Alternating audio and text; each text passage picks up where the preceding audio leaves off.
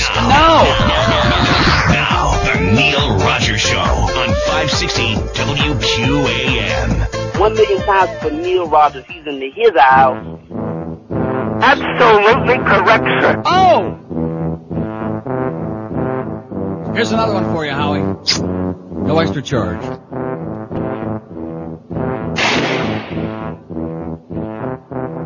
Wasn't that Bernie Goetz who said, here's another one for you? I uh, think it was. I'll be a student. I play the tuba.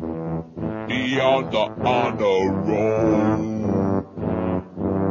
That ain't surprising. Cause in Florida, school ain't no problem at all. This be my tuba. This be my gun. But tubas don't make you dead. I killed my teacher. It was an accident. I bust a cap in his head. Yo.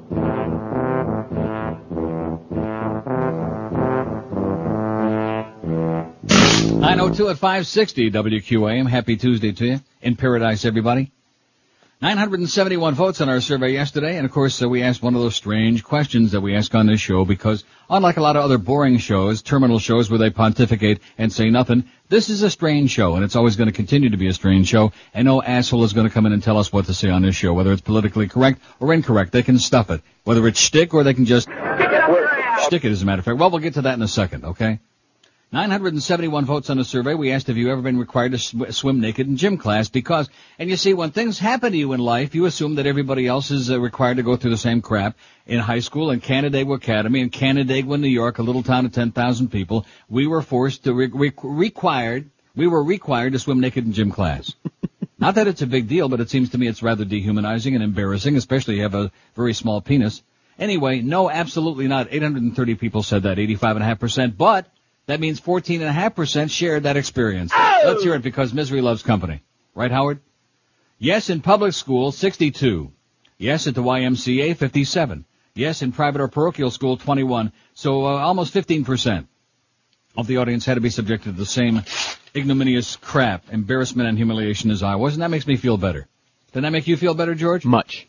Since you were the one that thought that, oh, Neil just made that up. He's just I, I talking didn't think more you made it up. I just thought it was unique to your situation or maybe that town and that time. Well, Canandaigua is kind of an unusual town, but anyway, here's a fax. Our first fax of the morning, and a very good one too, and it fits right in with what I'm going to talk about. Because I I was sitting here 7:15 this morning. See, Howard, I know you're frustrated because you couldn't get George fired, and that was a very good caller right toward the end of the show. Oh! That was excellent. I know you're very upset because you got all bent out of shape about that baby Schmidt, you know, all that baby crap about those silly faxes, all of which basically said the same silly crap that we've been saying here on the show.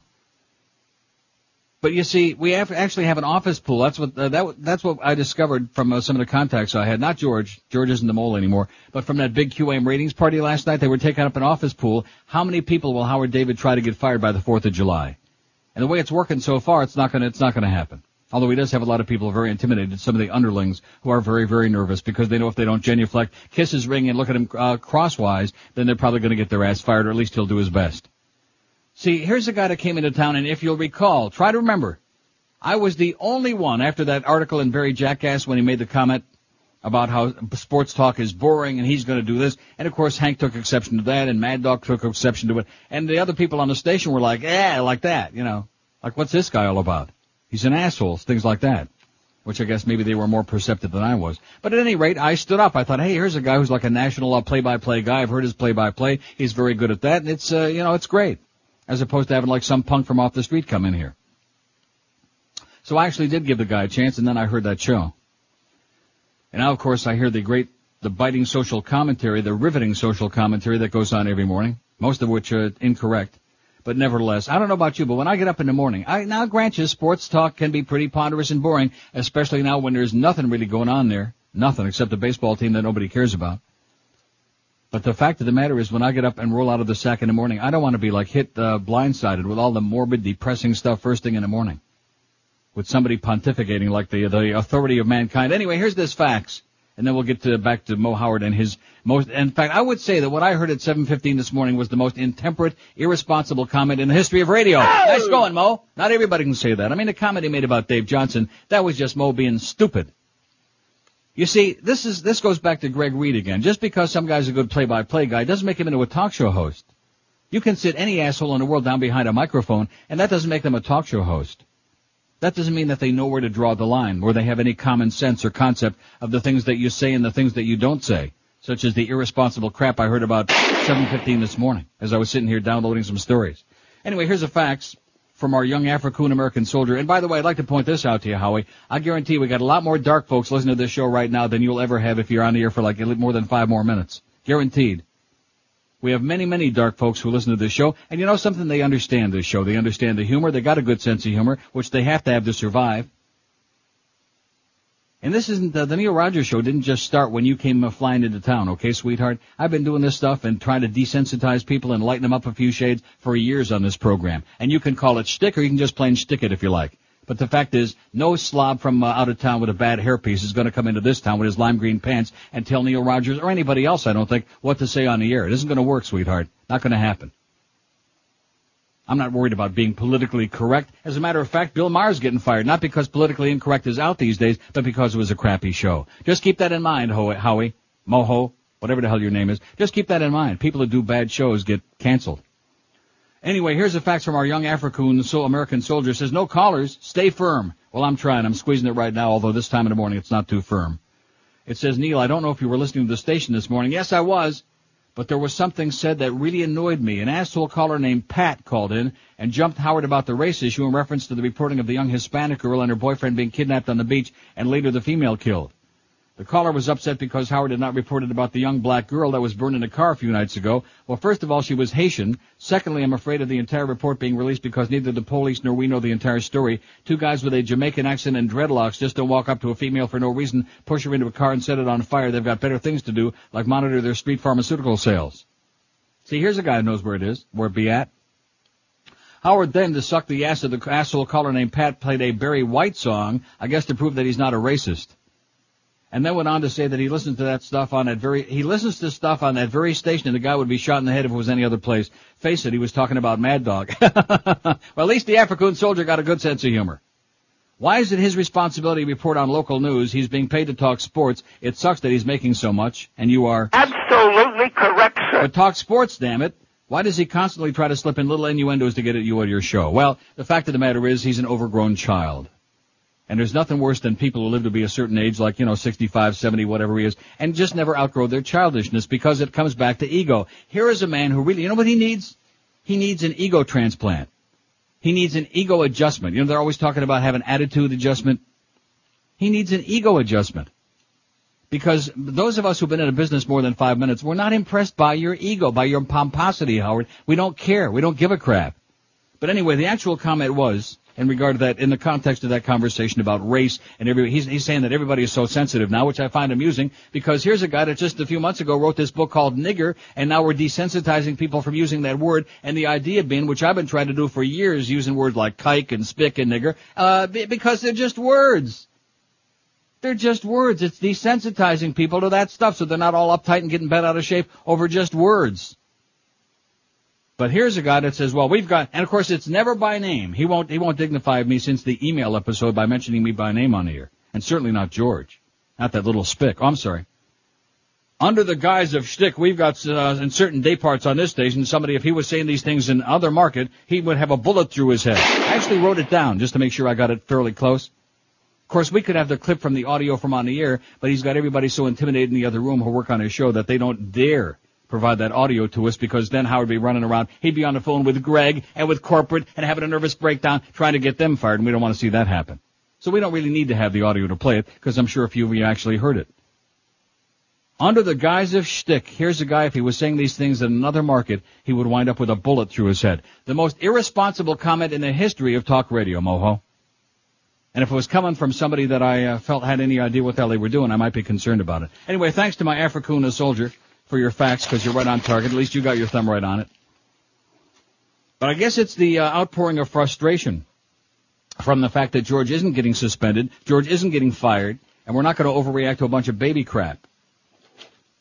In fact, I'm not at liberty to tell you all of the stuff that's happened as a result of his tantrum so far and how it affected some of the people in our building. But needless, suffice it to say, there's been a lot of angst and anguish and wringing of hands and uh, psychosis because of much ado about nothing. Grow up, sweetheart. That's my best suggestion to you. Check your ego at the door every morning when you walk in there. Grow up and maybe let Geldy say something once in a while.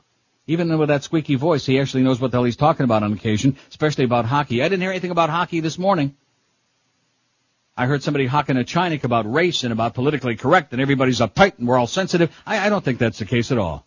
And as a matter of fact, we're going to take a poll on that just to see whether I'm right or wrong. And whether I am some kind of a racist son of a bitch. Now we have asked that in the past, but this is a little bit different. Not that long ago we asked whether I was a racist. Remember that? I do. Yes. But anyway, we, our question today, which is a little bit different, do you have any problem with Neil's comedy bits or comments about race? Eric, let's make sure that race is in capital letters in dark black letter. I'm sorry, race. Here are your four choices. No, they're funny as hell. No, I agree with them. Yes, he's a racist. Or no, and Howard David is an asshole. Those are your four choices this morning. Do you have any problem with Neil's comedy bits or comments about race? Race in italics or capital letters? I'll leave it up to you, Eric, since you're the expert at putting things in big dark black. No, they're funny as hell. No, I agree with him. Yes, he's a racist. Or no, and Howard David is an asshole. Those are your four choices. Let me see which one I'm going to vote for. I'm thinking. 12 minutes after 9 at 560, your family station, WQAM. That's right, we're family, baby. We be family. See, and I wasted all that time talking about that crap. I got a lot of important stuff to take care of here today. You know what? I got some important stories. Oh, don't put any of these people on hold, Miguel. Don't, don't waste your time. In fact, let me, uh, let me take care of that one for you. There you go. Bye bye. No calls today. Remember that song, No Milk Today, with the Herman's Hermits? Yes. There's a good bit for Boca Brian. No calls today. The callers go, went away. We might have one. like that. We do. What is it called? It might be called no calls. Huh? I don't know. I'll find it or call him. Well, you work on it, okay? And you know something? The more I hear you uh, babbling about this and mumbling, I'm thinking maybe Moho's got a point. Just a joke. So how was the party last night? Fine. Wonderful. And and you let me down again. Didn't I say call me when the party started? I thought I said that. Oh, I'm sorry. Of course, that was Moe Greene who said that. And look what happened to him. Got shot right in the head, right through the glasses. Hey, it's Howard. Howard David. Tonight, a special History Channel presentation. A reenactment from the actual transcripts of the Tuskegee Airmen. Berlin, 1944. The German skies darken with the first all-black B-17 bomber squadron. Where don't you, Fro? How we be looking back down? Not a second for my pee. Or you can be later. Uh, Just tell me when we over to talking. That crow, we got some problems. Yo. We ain't got no balls. Huh? Oh, we got this watermelon. Now, uh, how'd that be? Well, they all green. We'll drop 'em anyway on these coordinates. Five, six, seven. Oh. Oh. I swear to God. God, let me of this. What are these watermelons doing here? The Tuskegee Airmen Watermelon Sortie. Tonight, only on the History Channel. See, there you go again, you relentless son of a bitch, you racist bastard, you. 918 at 560 WQAM. Maverick Dutch right-wing politician Pim Fortuyn has been shot dead nine days before a general election in which his party was expected to make big gains in the Netherlands. Fortuyn 54 was shot in the head and chest at least three times at close range 6 p.m. yesterday as he was leaving a radio station in Hilversum, 20 miles southeast of Amsterdam, uh, 12 miles southeast of Amsterdam. The killing is cast doubt over whether elections May 15 will actually go ahead. His death was officially announced later in the evening by Prime Minister Wim Kok. After this assassination, Pim Fortuyn is gone, Kok said in The Hague after breaking off a campaign engagement. This is a deep tragedy. I'm shocked. It's a tragedy for those close to him, for his loved ones, and for our country and our democracy, yada yada. A man who is believed to have been carrying a gun is reported to have been arrested outside the media park in Hilversum. Journalist Sander van Hoorn told CNN Fortuyn was shot in the head just behind his left ear and in his neck and his chest. Fortuyn's spokesman Mat Herben told Reuters the cigar-chomping politician had received regular death threats. Most Dutch political leaders travel without bodyguards, often using public transport. The only exceptions were Kok as head of government. Fortuyn, however, had his own bodyguards, and his party headquarters in Rotterdam were always guarded. He had been involved in minor scuffles with protesters in the past. Opinion polls showed that Fortuyn's newly formed Leefbaar Nederland party, Livable Netherlands, running on an anti-immigration platform, was on course to win about 15% of the vote in parliamentary elections. CNN European political editor Robin Oakley said Fortuyn might have been part of a coalition government. Fortuyn, a former TV analyst, was a plain-speaking politician who targeted fears over immigration, saying that the Netherlands was full up. He criticized Muslims for not embracing Dutch culture. He also said that being gay, he would be persecuted in a Muslim country. He was a gay right-winger. Eh? Well, that's what he was.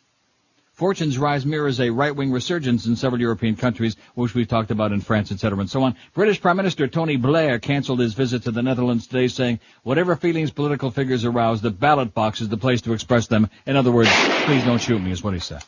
So there you go with that.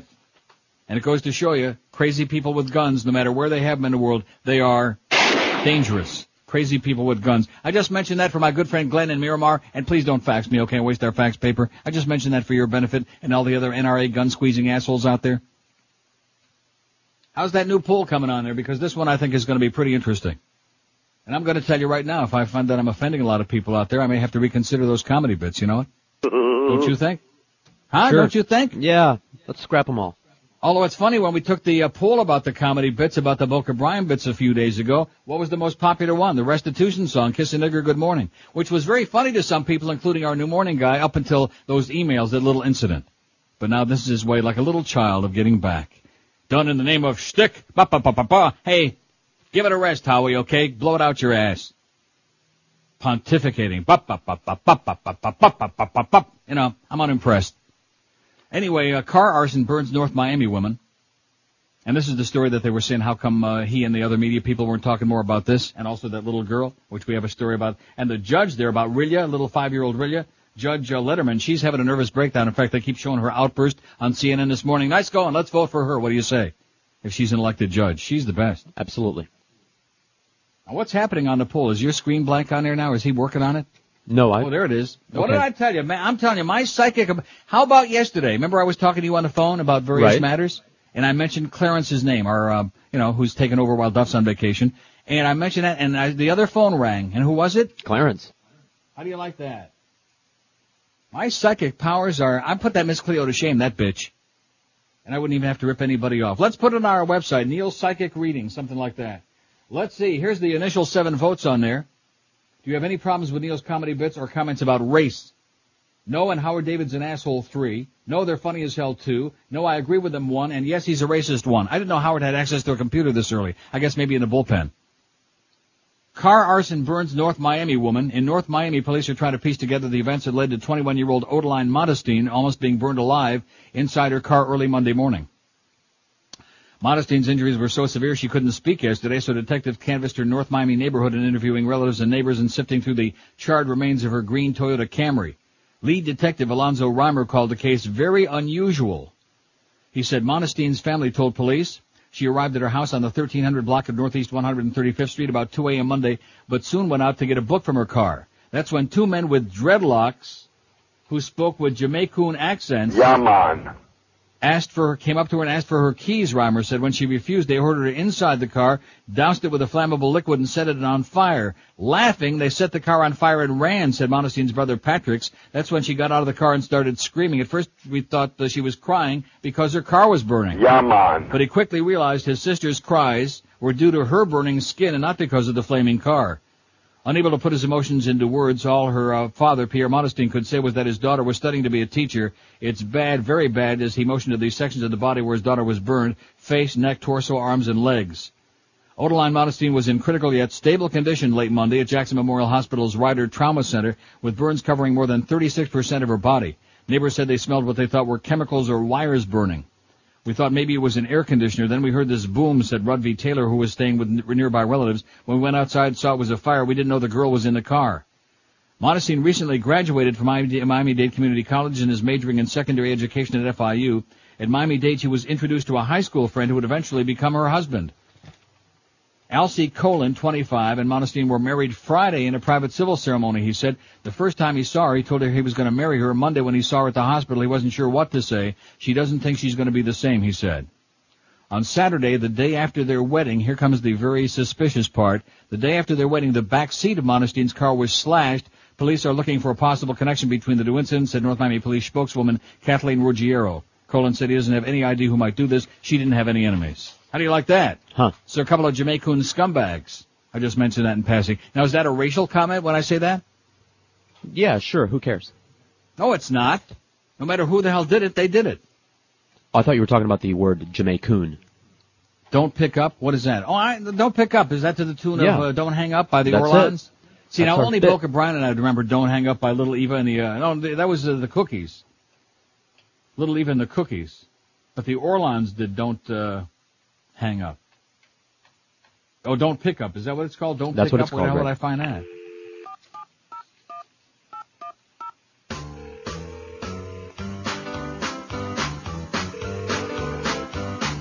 Don't pick up, no, no. Who needs those chronic callers? Don't pick up, no, no. The same assortment of assholes that always call you on the phone, wanna hear their voice on the radio. Don't pick up. They contribute nothing to the show. Don't pick up, no, no. The show sounds fine this way. Don't pick up. No, no. We've already heard it all. Thank God Neil God has the balls to do his show without the calls. Don't pick up. Let them go something else to do. No more chronic losers like the guy with the eyes. No Paul Harvey Jr. too, and Eddie's gone. Thanks to you. Don't pick up. No, no. We like the way it's going. Don't pick up. No, no. What more can these morons add to Are You a Fudge Packet Bag? Or can I call someone? Don't pick up. In their place, the fax machine will do. Excellent. Good timing. 927 at 560 WQM. Number one. Sports Radio 560 QAM. Hey, it's Howard. Howard Sperm. Okay, let me just interrupt to read a very important fact here. It says, Dear Neil, please don't play that song that goes, Kiss a N blank blank blank good morning. I listen from work and there are a lot of colored people here. Yesterday I caught myself singing that song out loud. God damn it, I'm gonna get fired. And by the way, F Mo. P.S. It's a freaking catchy song. Love Wee Wee. Oh, love comma Wee Wee. That wasn't like an editorial comment, as in love Wee Wee. They want us to find a way to reimburse them for back pay Yes. from 200 years ago when they were slaves. Loan me fifty dollars. Well, I only have a mobile home, a pit bull, and a pinch of skull. So if you wanna ask me how, here's what I gotta say. You've got to kiss a nigger good morning. Alright. You tell them that you're sorry for enslaving them all.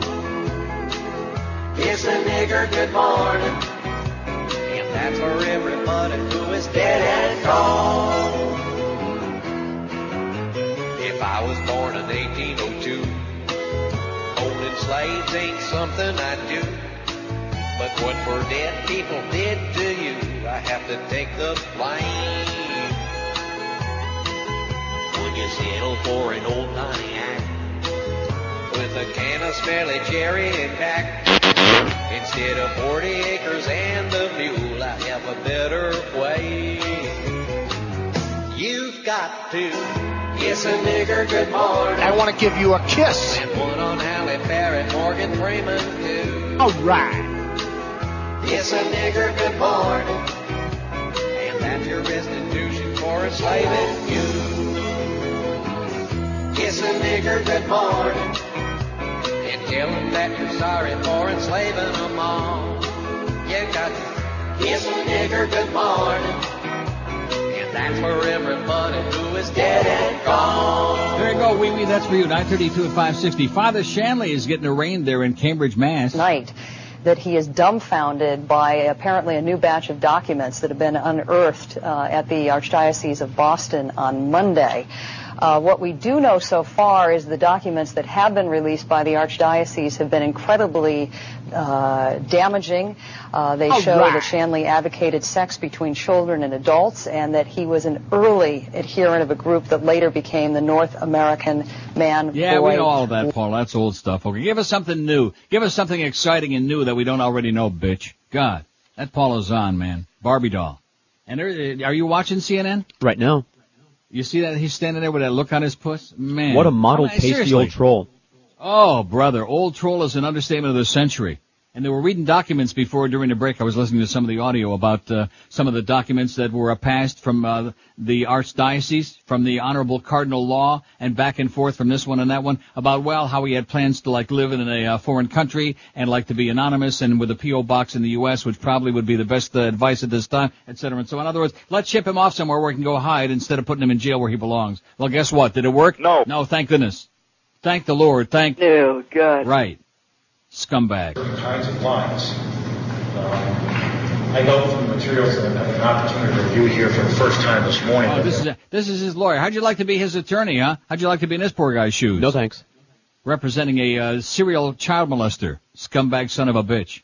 Anyway, hey, the second annual Goldies Gang Golf Classic benefiting underprivileged children in South Florida is coming up Friday, June 21st at the Inverrary Golf Country Club. 75 bucks a player, two-man scramble. For more info, call uh, 305-650-0163 or you can get more information about it on the uh, QM website, WQAM.com. That's coming up June 21st, Friday, Inverrary Country Club. 75 bucks a player. So that, you got a lot of time and I'm going to stick that back here. We'll give some promos because Geldy's a good guy, right? Even with a squeaky voice, we like Geldy. And what a shame he has to work with that uh, piece of turd.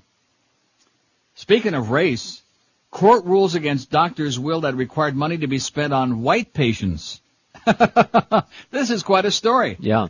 Thanks very much again to my Boston.com uh, fanatic out there who keeps faxing me this stuff every day. That is a great website. It's the Boston Globe ongoing, in other words, current news stuff that keeps coming off from the Boston Globe site. Boston.com. Anyway, Baltimore, Maryland appeals courts ended a legal battle over a doctor's will that left several million dollars to a home for the elderly but required that the money be spent on new building for white patients.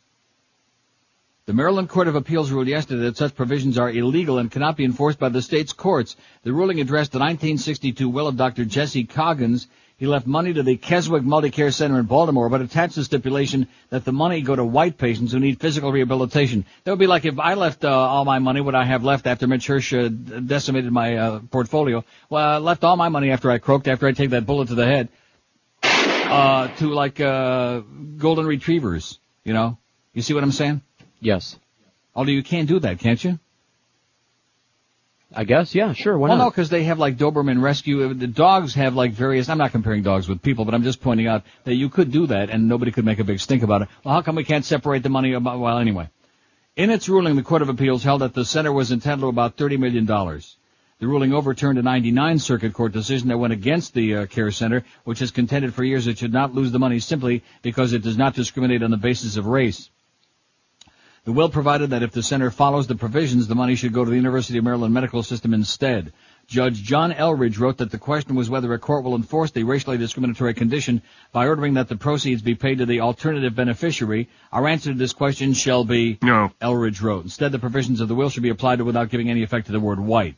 Without the word white in there. So in other words, some Schwarzers, some Chinese, some Japanese, some Hondurans, some Mexicans, some Cuban people might get it instead of just white people. Former South Florida altar boy says he was forced into orgies with priests. This from the Sun Sentinel. Boy. Hollywood, Florida no less.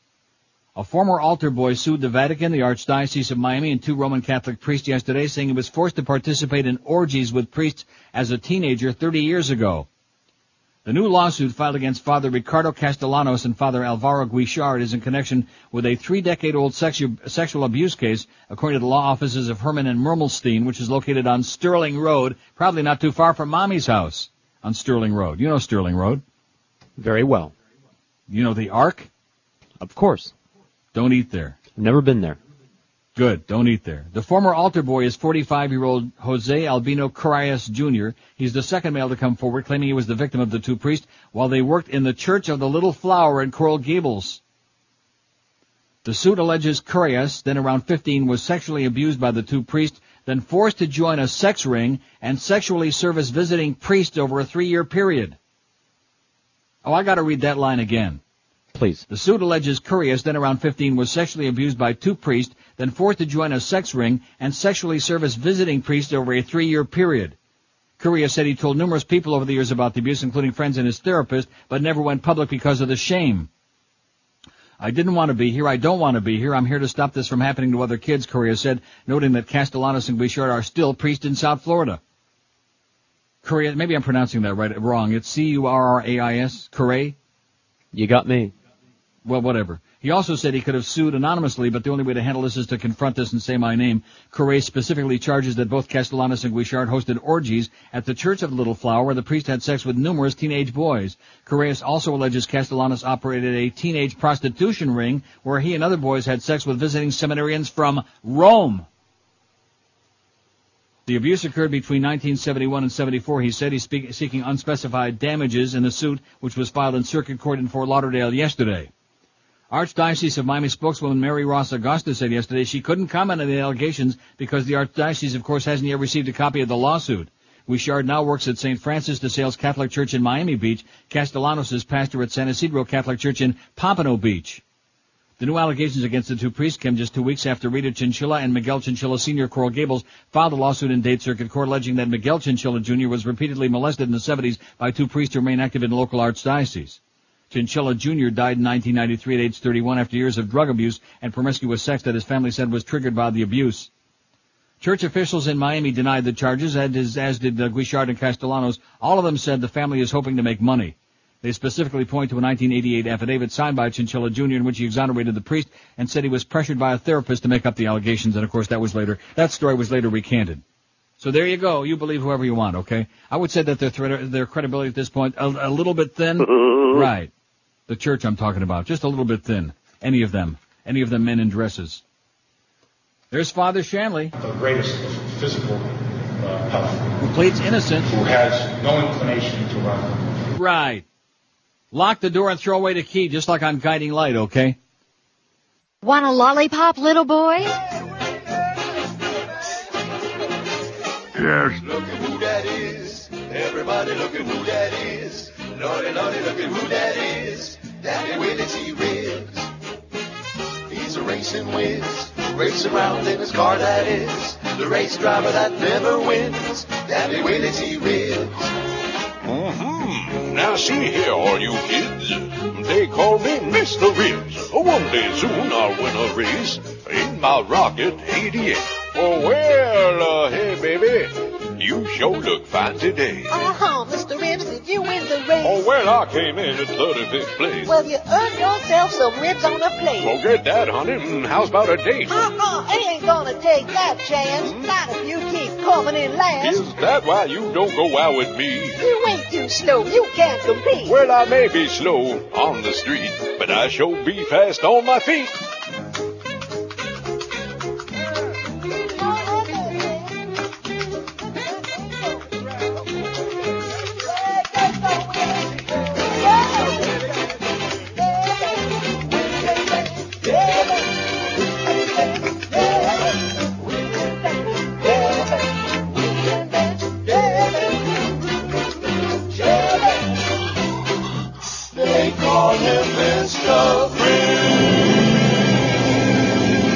946, happy Tuesday to you here on 560 QM. We got the Mad Dog, Jim Mandich at 1. Hank is uh, back from Louisville. Hank will be on from 3 to 6.30. Baseball pregame at 6.30. The Padres in town to play the Florida baseball team at uh, 7.05. 80K after baseball and Joe and Mark, the Dirty Boys, overnight 2 to 6 in the a.m.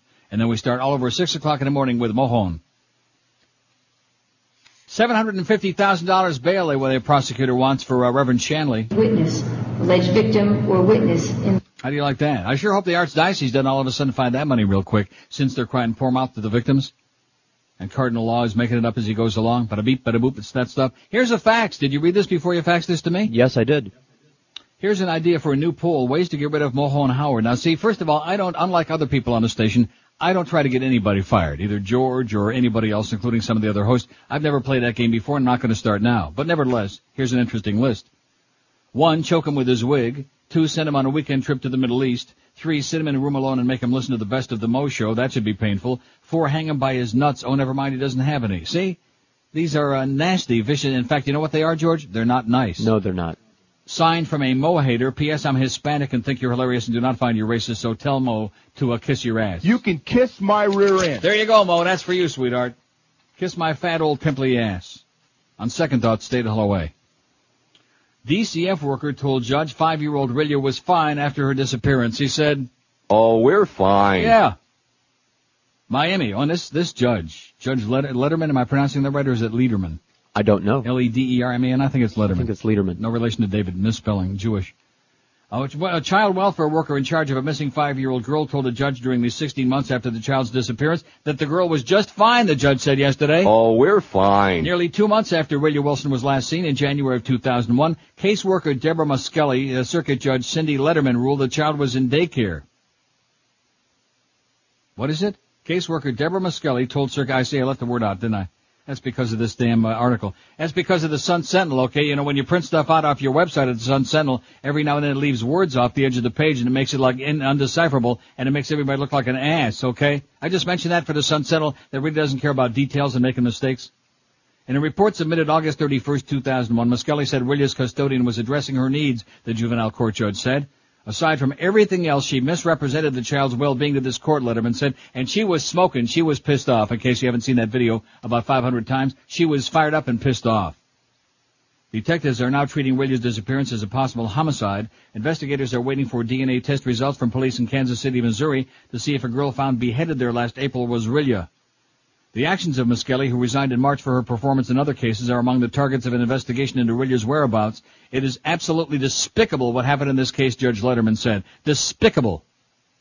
What the judge said me? Was ultimately the court's responsibility, but said she held the Department of Children and Families to blame and hinted that Muskelly could face charges of perjury and making false statements. Ed Griffith, a state attorney's office spokesman, declined to comment whether Muskelly is facing any charges, calling it a broad, ongoing investigation.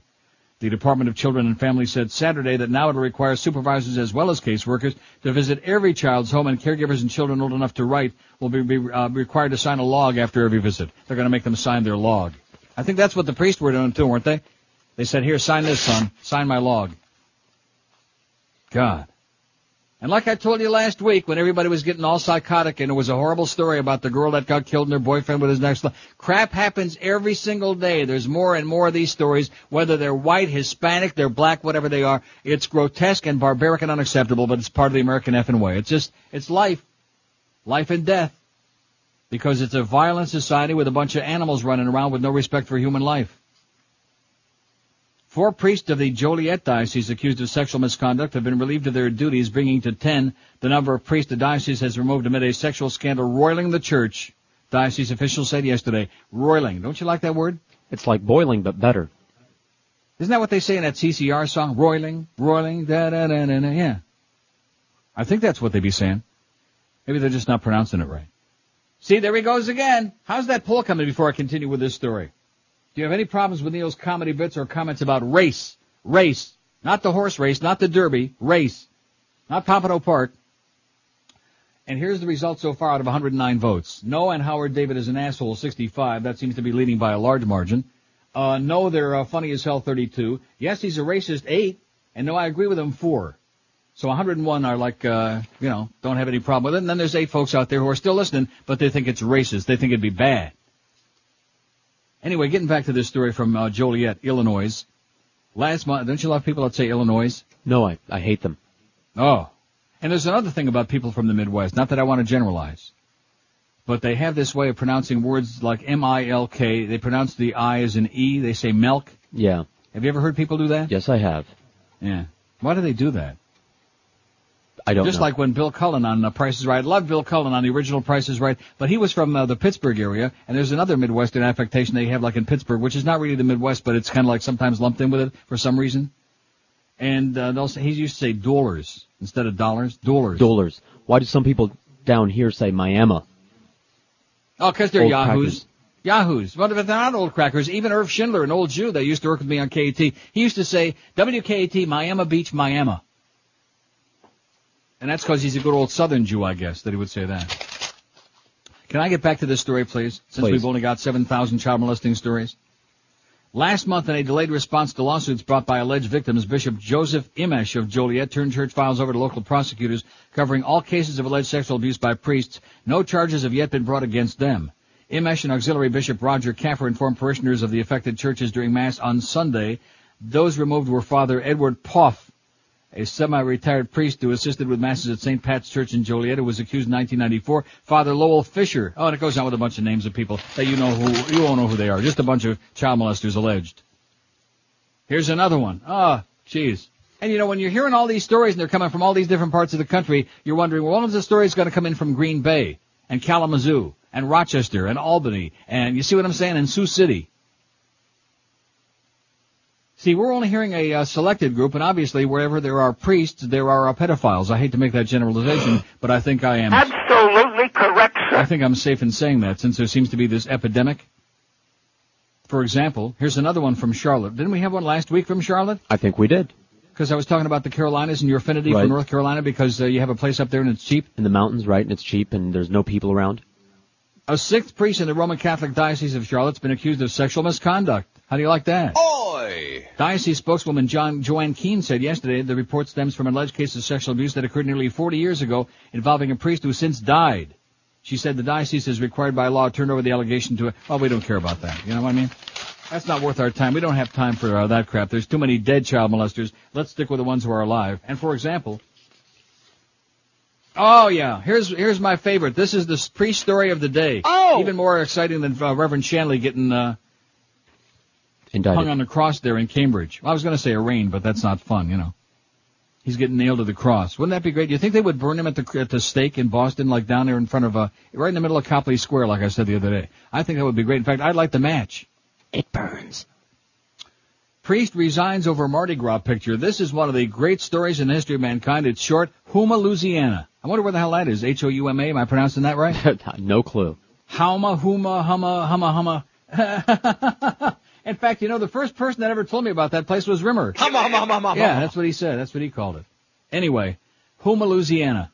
And see, when you're Louisiana, it don't make any difference how you pronounce names anyway, because everybody there is pretty much illiterate. A Roman Catholic priest has resigned as pastor of a church after a coffee table book showed him shirtless in a Mardi Gras crowd next to a drag queen and mu- well-muscled men in biking shorts. Oh! The Reverend Thomas Boteri, 47, pastor of the St. Louis Church in Bayou Blue. Oh, I love them New Orleans names, don't you? Bayou Blue appeared in the book Masking and the Madness. The Diocese of Houma. Oh, I see. It's also it's like a one of those like Neenah Menasha, Wisconsin. The Diocese of Houma Thibodaux feels that Mhm. these photographs could be a source of scandal for some and thus prevent Father Boudery from effectively exercising his ministry.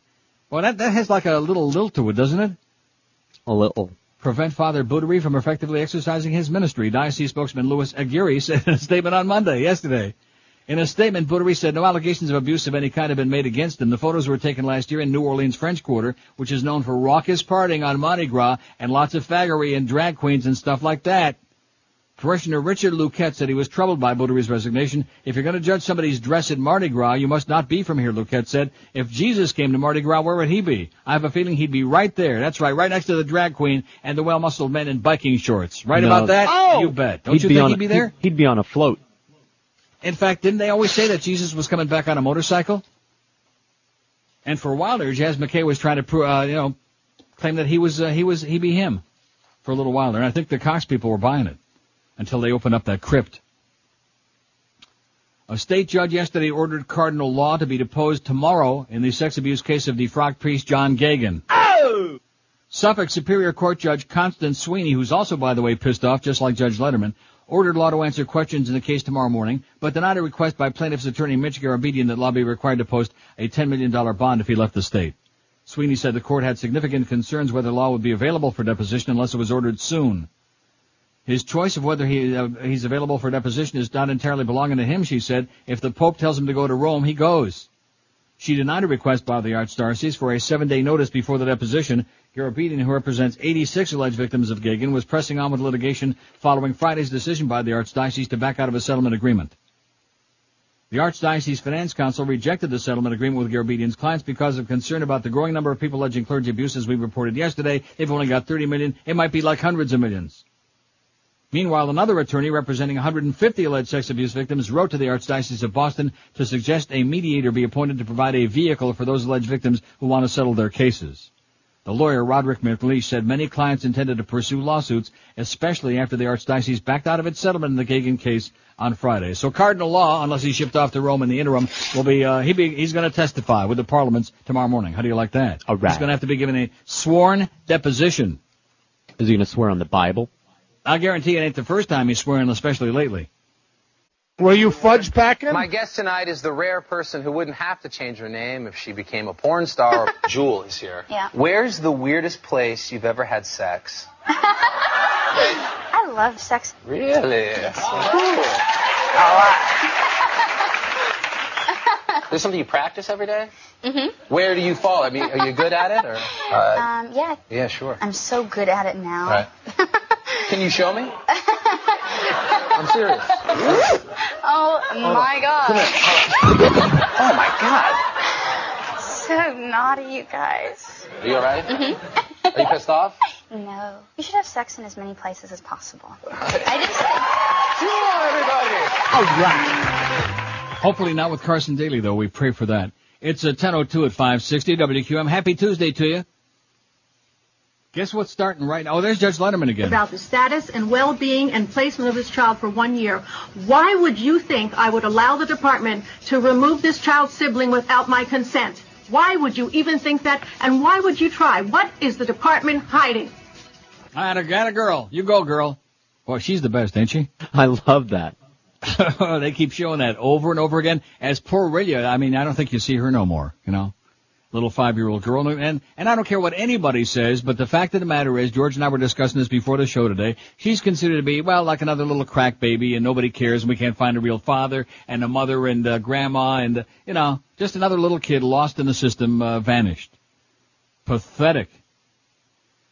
And what I started to say is, Michael Skaker, uh, Skakel's murder defense could get a boost if members of the famous Kennedy clan to show up to support their relative, it says. This is from the AP. But prosecutors have their own asset in the charming and graceful woman who generates widespread sympathy. The uh, trial is starting right now, this hour. Let's hear it. Oh! Finally. You think they're going to ever convict a Kennedy of anything? I don't think so. Maybe this time. Dor- Just this once. I don't think so. Dorothy Moxley, whose daughter Martha was bludgeoned to death, bludgeoned to death at the golf club in 75, is expected to be the first prosecution witness to testify as Skakel's murder trial starts in just a matter of moments this hour. This hour. Get on the edge of your seats. Moxley is not expected to offer concrete evidence, though her diminutive presence looms large. She campaigned, that sounds like something Defoe would say, it looms large. She campaigned for nearly 27 years to find her daughter's killer.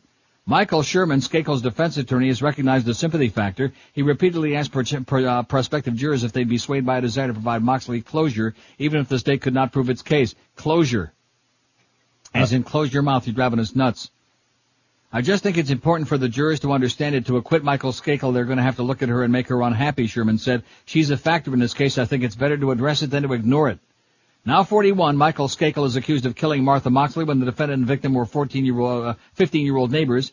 Skakel is the nephew of Ethel Kennedy, who's crazier than a bedbug, by the way, and talks to Bobby through the psychics, through the mediums. She ought to be on that show. What's that quack show, which I still have no idea why they, why they're after Miss Cleo, and yet they let this asshole on there. Crossing uh, over. What is that show? Crossing over with John Edwards. Edward. Cro- Who, that's not his real name. Crossing over with John Edward. Oh. But His real name is John McGee. What a, how can they put that on the air and assholes watching that crap? Talking to dead people on the air. That's even worse than the Imus show. At least he's got a few live people on with him. Like that news guy that sucks his ass every day and his brother Fred on the phone who we never see. Probably just as well. So anyway, there you go. The Skakel trial's getting underway. There's a little something to sink your teeth into while we wait for the Robert Blake trial, where George is going to go and personally testify that the bitch deserved it. In fact, you know something? You really blew it because you should have taken a suspension. You could have taken some time off if you could like pick the dates, you know. no, seriously, you could have you could have had them fly you out there. I'm sure they would have loved to have a, uh witness for the Blake uh, side. They need all the help they can get. Had you go out there and say, "Hey, she's a piece of crap. She's trailer trash. She's a devious, uh, dangerous, uh, A scamster, bitch. a con artist. A scamster, right? Here's that more on that story, like right here where I am, eh? Which I told you about a couple of weeks ago, and it's coming to a head. I better not say head in conjunction with the story. That's a bad choice of words. In order to get a prom date, Mark Hall has a court date. The gay Oshawa teen, that's Oshawa, Ontario, right up the road, eh? from me. The Oshawa, uh, Ontario teen has taken the fight to have his boyfriend accompany him to a dance to the Ontario Superior Court in Whitby. The Durham Catholic School Board has already vetoed the idea, claiming it's against the homosexual lifestyle. See, what I don't understand is, are they, going to have like sex at the prom? No. I don't think so. So what the hell difference does it make? Hall feels he's been discriminated against on the basis of sexual orientation is seeking $100,000 in damages. You go, boy. He believes his chances are good. I have my tuxedo and I'm getting a limo soon, so I'm pretty optimistic. So is his lawyer, David Elliott, who argues the board's position violates the Charter of Rights and Freedoms. This notion that somehow because of the Constitution, Catholic schools are above the law is just wrong, he insists, and we have a public policy in Ontario that says that discrimination based on sexual orientation is wrong, and that applies to Catholic schools. Lawyers for the school board get their say today. A quick decision is imperative. The prom at Monsignor John Pereyma Catholic uh, Secondary School is scheduled for this Friday. So we'll keep you posted on that, okay? Because I know everybody's on pins and needles waiting to hear about that. Aren't you? Absolutely. But there's an interesting line in there from that attorney, David Elliott, who says, the notion that somehow because of the Constitution, Catholic schools are above the law is just wrong. And of course, isn't that what we hear, like with this business about canon law? And well, we'll just ship them off and we'll do this, or we'll just, uh, you know, we'll, we'll defrock them or something like that, as opposed to anybody else, the bricklayer, the plumber, the radio sales guy, anybody in, uh, down the streets, if they molest a kid, they're going to jail for 20 years at least and uh, lock the door and throw the key away. This idea, once again, you know, it's not just enough that they don't pay taxes and they can go on and like uh, con the public with all this fakery and just fleece the money out of their pockets. That's not bad enough. But hey, we're above the law, baby. We make our own laws. We'll decide and we'll uh, sit around and, you know, talk to the old man over there and see if he'll uh, let us do anything about it. Or not as the case may be. Depending on who's pulling his strings and how things are in Sicily this week. In Sicilia. Yeah, let me show you Sicily. Tyson? I better get to this story now because I don't want to get, I don't want to, I, I don't want to let down my dark folks out there. Myth or reality, do black men have larger penises? This was fact to me by one of our chronic faxers yesterday. Now is this picking on dark folks to talk about this or not? Because it seems to me that if uh, black people have larger penises, black men anyway, I'm not sure about the women, but if black men have larger penises, that that's probably a, uh feather in their cap or, a or source something of pride. like that. Yeah. Oh, there's Michael Skakel going into court. Skakel's brother Tommy and tutor Ken Littleton. Littleton will likely take the stand early on in the trial. Prosecutors granting him full immunity. Skakel. God, Nasdaq's down another twelve and a half points. We can make it to the 1400s by the end of the day. Anybody got any money left? No. No. All the people from CNBC, we want to know when your trial starts. We want to know when your ass is all going to be in jail. All you fakers, all you fraudmeisters, speaking of Miss Cleo, she's a piker compared to them. And the fraud that they helped to barbic- uh, uh, barbiturate. No question about it. They put one over on the public, all that bullcrap about, well, you know, PE ratios don't mean anything and the new uh, economy, all this other crap. And then all of a sudden, uh, guess what? Oh yeah, the bubble burst, sorry. And all those people at those brokerage houses like Merrill Lynch and the other ones who were touting stocks to their clients while behind closed doors they were saying, it's a piece of crap. You know, things like that. Major, major fraud. And you know something? I thought that certain people, I don't want to mention Mitch Hirsch and others, were saying before the election a year and a half ago, I thought they were saying that the, the market wanted Bush. Isn't that what they were saying? That's what they heard. Maybe this wasn't the Bush that they were thinking about. He was good for the economy because big business wanted Bush. They wanted all those nice tax cuts, which he's doing the best to give them. But nevertheless, everything continues getting worse and worse. We didn't like those eight years of prosperity. Things were going a little bit too well. Thanks a lot, Al Gore. Thanks a lot, Jew Lieberman. Thanks a lot, uh, Ralph Nader. And thanks a lot, all you illiterate idiots out there that punched Pat Buchanan in Palm Beach. Thank you very much for helping give us this crap, this dreck, this right-wing twisted swill.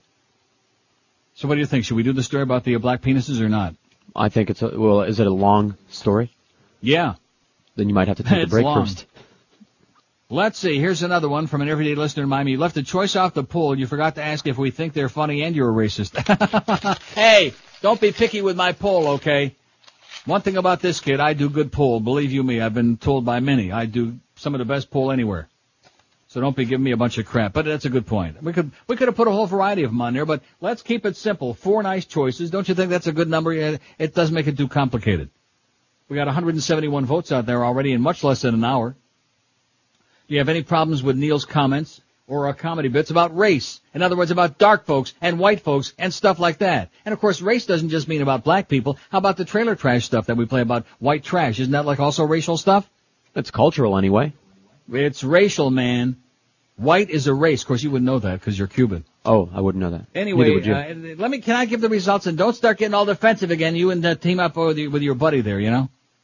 Or I'm going to have to talk to uh, Greg again.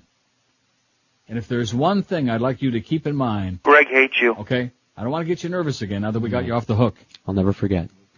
Do you have any problems? I mean, to, uh, seriously, I want to say this to the audience right now. To think that this man who's worked this show for 10 years, who maybe he mumbles a lot, okay, he never stole a freight train. He may not be the most dynamic guy you'll ever meet, to say the very best. But the fact of the matter is to think that he was on a virgin had to crap his pants, who just his wife had that unwanted baby and put his uh, whole life in a ringer and, uh, you know, his life is flashing before his eyes, that he had to go through all kinds of crap because we got an egotistical, arrogant, uh, humorless, pompous ass that came in out of, from out of town in the morning to think that this guy had to have his job threatened over a bunch of baby crap over a few silly emails is unconscionable.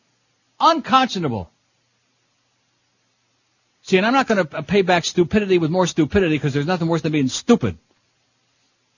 But I will say this, that maybe a public hanging may be in order, or at least a threat of it. Because there are a lot of people who would love to be hung. Speaking of black penises. Anyway, can I give the poll result before I do the break, please? Please. Because you're getting me sidetracked. I'm getting all emotional about this crap. And I shouldn't get emotional. I should consider the source. And I'll tell you one thing. Did I have this guy pegged right from the get-go or what after those first couple days on the air? Did I have him pegged? Oh, that's right. You can't speak. Well, you can speak now. You're off the hook. They can't start all over again. They can't bring back. You, what do they call it? Like a double jeopardy? No. Isn't that yeah. what the? I Yeah, that's don't what think Alice that Trebek applies calls here. it double jeopardy. And that is one of your favorite shows. Only Suits watch that watch that show. It's for idiots. Can't we all just get along?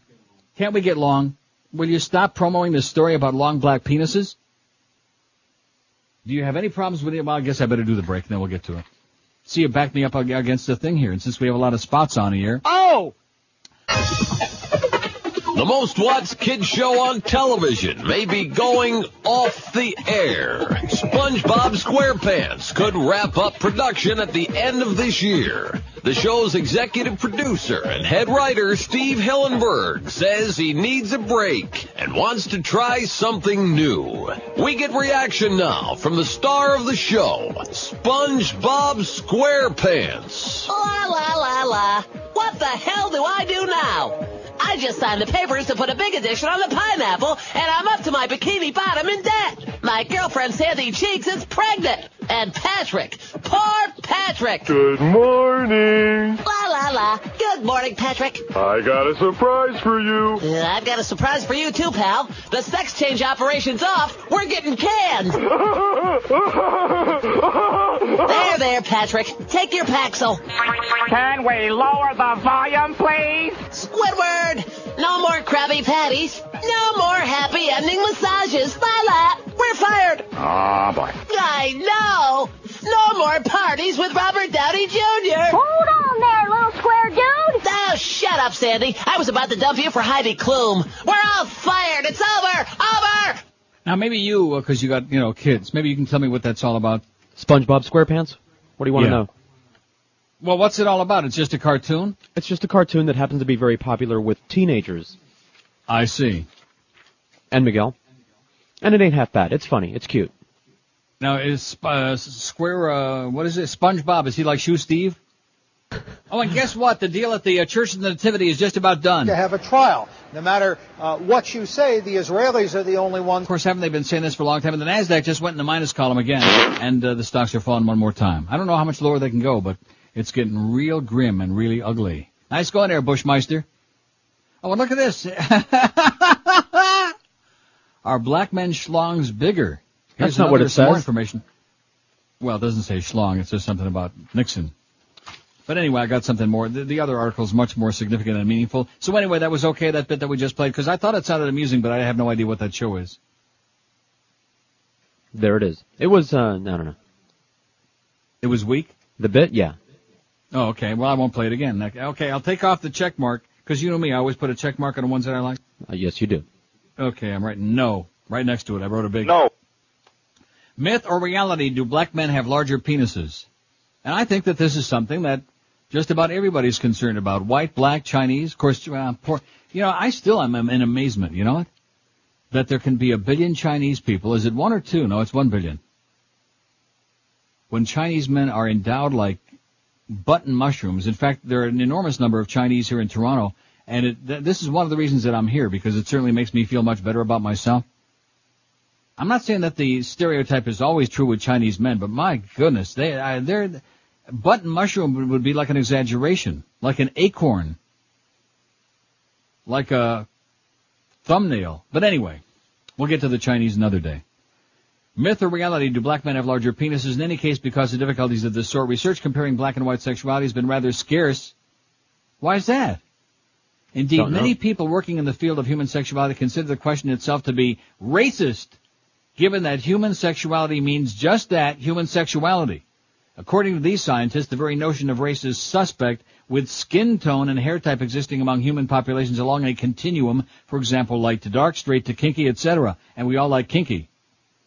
These researchers believe that there's simply no scientific validity to claims that such trivial differences constitute evidence of the existence of actual racial groups that differ to any appreciable degree in behavior or capability. Nevertheless, for better or worse, for richer or poorer, most people believe the idea of race and some have considered research in race differences to be useful. So what does the research say regarding sexuality? And here are some of the answers. Although it says be, before reporting results of studies, let's look at the stereotypes of whites and blacks. In comparison to black men, for example, white men are often expected to show less sexual interest, to have st- started sexual activity at a later age, to masturbate more often, to have fewer extramarital partners and fewer partners overall. Black men are thought to have larger genitals, genitals to scorn for, uh, foreplay, especially cunnilingus, and to be generally more virile. Yeah, that's right, virile. As in making lots of babies like Evander Holy Molyfield. White women are often thought to be more virginal than black women who are suspected of being more loose. Overall, blacks are thought to be more permissive and casual about sexuality than whites, both in attitude and behavior. So how do these stereotypes hold up? Are they myths? First, if the stereotypes were reality, they'd be describing general trends, not the behavior of all individuals in the group. That is, even if black men really did have larger penises, that would not mean that any given black man had a larger penis than any given white man. For example, like uh, Gel- Geldy, for example. In fact, you know something that just dawned on me? Finally, see how you fall into some stuff once in a while, how it all ties together? Now we know why Mo won't let Gildy speak what he's jealous of. Anyway, it goes on to say you cannot predict the characteristics of any member of a group based on the average characteristic of that group. For example, men tend to be taller than women, but most American women are taller than most Japanese men. And even in America or in Japan, you can find many women who are taller than many of their male co-nationals. You following this? I'm following. Take notes.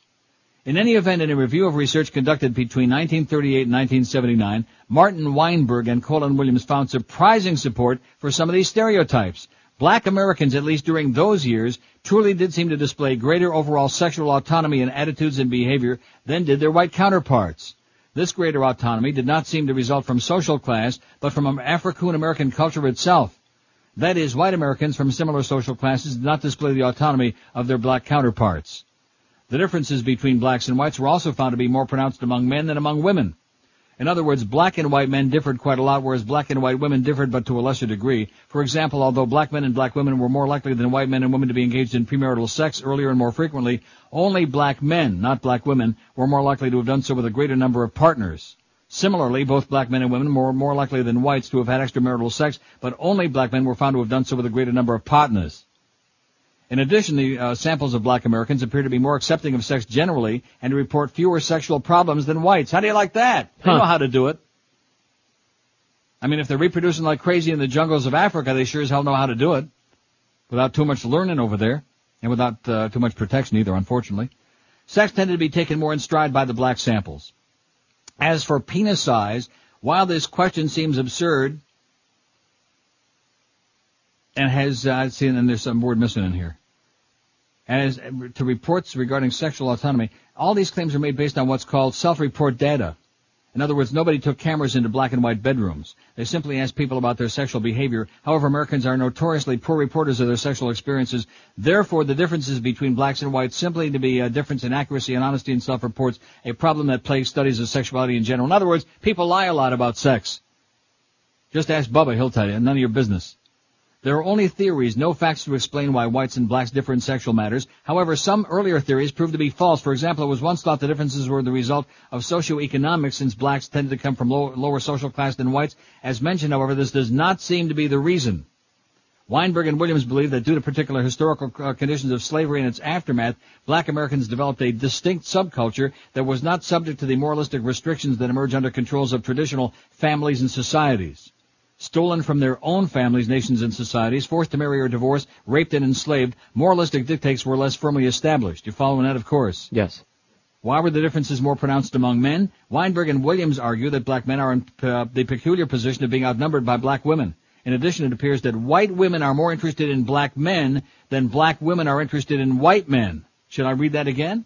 I've heard that. Yeah, go ahead. It appears that white women are more interested in black men than black women are interested in white men. Thus, black men have more sexual opportunities. Again, refer to Evander Holy Molyfield. There's their restitution. Sec- Secondly, according to Weinberg and Williams, white women have traditionally been seen as protected class who form a contract with men in marriage whereby they give up independence in exchange for protection and support from the man. White men, therefore, live in a cultural environment that restrains their sexuality more and provides more opportunities for getting into trouble.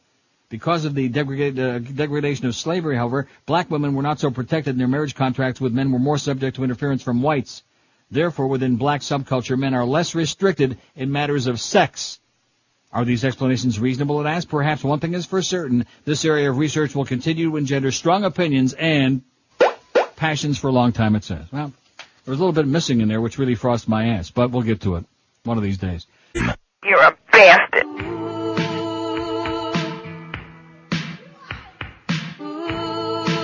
You call that a penis?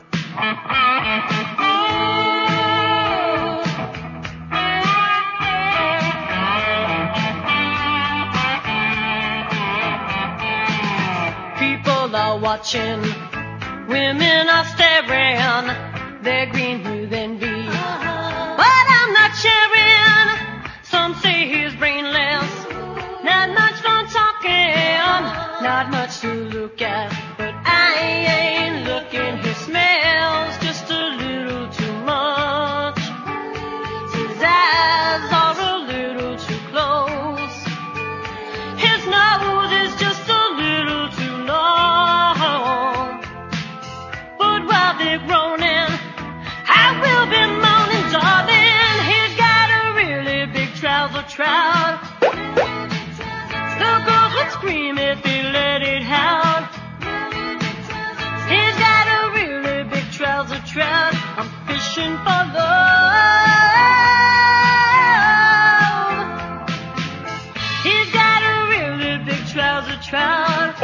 Increíble.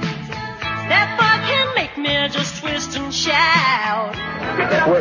He's got a really big trouser trout. I'm fishing for love. He's got a really big trouser trout. He's got a really big trouser trout. He's got a really big trouser trout. Fishing for love. 1033 at 560. Here's the other story, which fortunately is brief because we don't want to spend a lot of time on this. We don't want to be like penis uh, heavy on the show today. It says everyone knows this story. Black men have big uh, penises. Indeed, if you were to believe some, an African American man has one that hangs to his knees. The idea has been embedded in white consciousness for centuries and may be a motivation behind some of the fear and hatred that black people have experienced for so long. Now, why would you hate somebody because they got, I guess it makes them dangerous, threatening? Yeah, penis envy. Penis hate. Penis hate. But is it true what asked here? It says according to the definitive the definitive penis size survey. I guess they didn't take this in my swimming pool at uh, high school. the definitive penis size survey says the average penis size is around 6.4 inches, with 10.2 inches being the largest in the sample. A survey found that black men on average were only slightly bigger than any other man. Now, because these are statistics, we're only talking averages here, it says. Rest assured there are black men out there who hung like a donkey, and of course they're white men also. Nonetheless, you won't be guaranteed a trouser monster with every black man. So where does the perception come from? Evolutionary scientists have pointed out that black men's penises do not expand as much when erect, and thus are closer to their maximum size when flaccid. Aha! Caucasian, Caucasian men, on the other hand, experience significant differences in length between the erect and flaccid stage. Absolutely correct, sir. The theory behind this states that white people evolved in colder climates where it was not necessarily advantageous to have a longer todger hanging out. What the hell is todger? I'm gonna look it up right now. There's a new one for you. T-O-D-G-E-R. There's a new one. It was not necessarily advantageous to have a longer todger hanging out in the snow, constantly in danger of frostbite. Thus, the Caucasian penis evolved to be smaller when it was not being used. Black men, however, had no such constraints and were- thus were able to let the old fella swing free at all times. All right. Isn't that Swing Free, Sweet Chariot? Wasn't that the name of that song? Swing low. Huh? As a matter of fact, don't you remember Tom, uh, yeah, Tom Dooley? Kingston Trio. Hang down your head, Tom Dooley. I knew a draft Todger. Pipe bomb spread to Colorado while you're looking that up. Are you really looking up the word "pipe"? I absolutely am. Is, is Well, that that's T good. Want- Inquiring minds want to know. We can learn something else. It's not even uh, 11 o'clock yet. How is we can that learn spelt? something beside the fact that Howard's even a bigger asshole than we thought? See, if it was me, if I'm running that place already, I would have an investigation into what, and I'd have that tape going on my desk. I'd have everybody in that building listening to that intemperate, grotesque comment that was made around uh, circa 7:15 this morning on WQAM by a big uh, pompous piece of turd. How are we spelling About- Todger?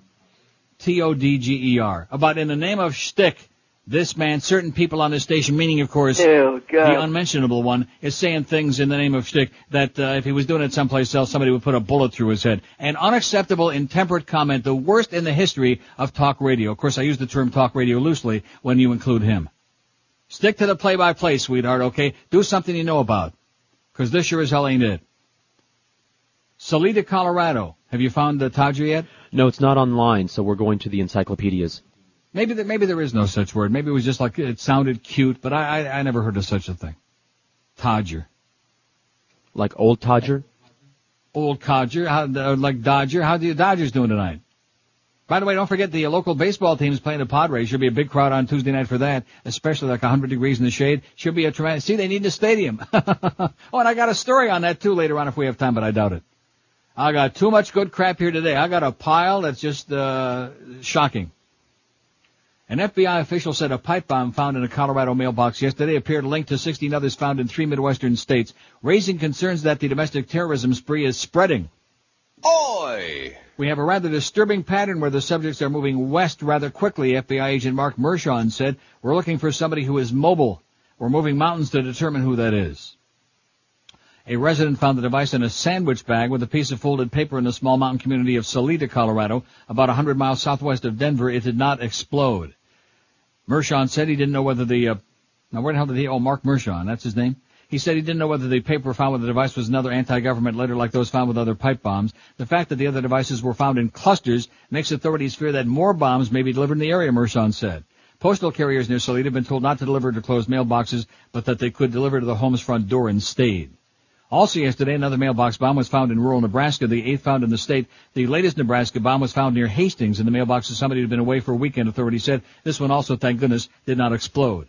The latest bombs were found as hundreds of nervous letter carriers returned to work across the Midwest. Mail delivery had also been suspended Saturday, and rural residents in at least four Midwest states and Colorado were asked to leave their mailboxes open or remove their mailbox doors as a safety measure. How do you like that? So, just over the last several months now, seven, eight months what it's been, like I said yesterday, first we had to worry about Anthrax. on every piece of mail in the mailbox, and now we got to worry about a goddamn pipe bomb because there's a lot of crazy, crazy people running around on the loose. Did you find uh, what was ever uh, uh, Todger? No, no, but there is a site called uh, Todger.com that Miguel found. which is about what penises? Yeah, Really? yeah. So maybe it's like an internet penis. Maybe there's not really such a word, but maybe on the internet uh, they've got their own uh, lingo. Van Van Mungo lingo. Remember him? He used to pitch for the Dodgers, I think. And see, there's Dodgers and Dodgers. It all ties in now. Told you. What I tell you, folks. Don't forget, we got the Mad Dog All right. coming up at one. Jim Mandich, one to three. Hank Goldberg, three o'clock. Six thirty, the pregame show. Seven oh five. Your team taking on the Padres at PP Park. 80k after baseball, and the Dirty Boys, Joe and Mark, who are highly rated overnight, number two. The Dirty Boys between two and six. Greg hates you. At 560 WQAM, we just can't seem to get the morning show right. So once again, we sought the advice of our crackhead chicken hawk consultant. And we apologize for that too. And now, 560 WQAM proudly presents The Mogan David Show. Morning, Mo. That, They said good morning. do you know who I am? Mogan David. Yeah, Yeah. that's good, 'cause uh, I forgot who I was. What's your name again, Felcher? No, Geldy. But you can call me Geldy. What is this here? Lux. Lux. With a bagel. Eh, too salty. Stop. Take it back. I want fresh Nova. Okay. Get that out of here. Don't. And while you're out, get me coffee. I got a punch card full here for Scoogans. I get a free cup. Yeah, but wait a minute. Are we supposed to talk about sports? Oh, yeah. Well, I'll ever tell you about the time I had lunch with Joe Peppertone. No. Uh, how about that Hurricane uh, shuffleboard team? They don't got that no more. Since when? Since they got rid of the rocket porches on Collins Avenue. Well, it's a good thing I bought the new Mahjong rules. Woohoo! You want to see the card? Yeah. Crackin' bam. Crackin' Right bam. already. I got your crack right here. Bam. What was that? That, I flipped my wig. Phew. It smells bad in here like toe cheese. Uh, so what do you say we do a nice remote from the festival flea market? Sounds good to me. Yeah, they got a lot of nice benches there. Okay, let's go. Okay. Well, let's get out of here. I can use another vacation. Be our guest. 1045 at 560 WQAM. Jefferson can reject the slave descendants. Descendants of a Thomas Jefferson slave reputed to have borne several of his children will not be welcomed into an organization for Jefferson relatives. Damn it. In a closed meeting Sunday, the Monticello Association voted to continue to restrict membership to Jefferson's descendants through his daughters Martha and Maria. That excludes descendants of Sally Hemings, a slave at Monticello with whom Jefferson is rumored to have had a sexual relationship. The association cited a panel of scholars who concluded there was insufficient evidence to establish Jefferson's paternity of Hemings' children. Let me ask you this. How come they didn't have it like an impeachment trial? For Jefferson? He had a wife, you know. Maybe he and kept he was it all screwing, under wraps. He was screwing the slaves. Of course, they didn't have any CNN or MSNBC or Fox, thank God. But uh, how come there was no impeachment for Thomas Jefferson? I don't know.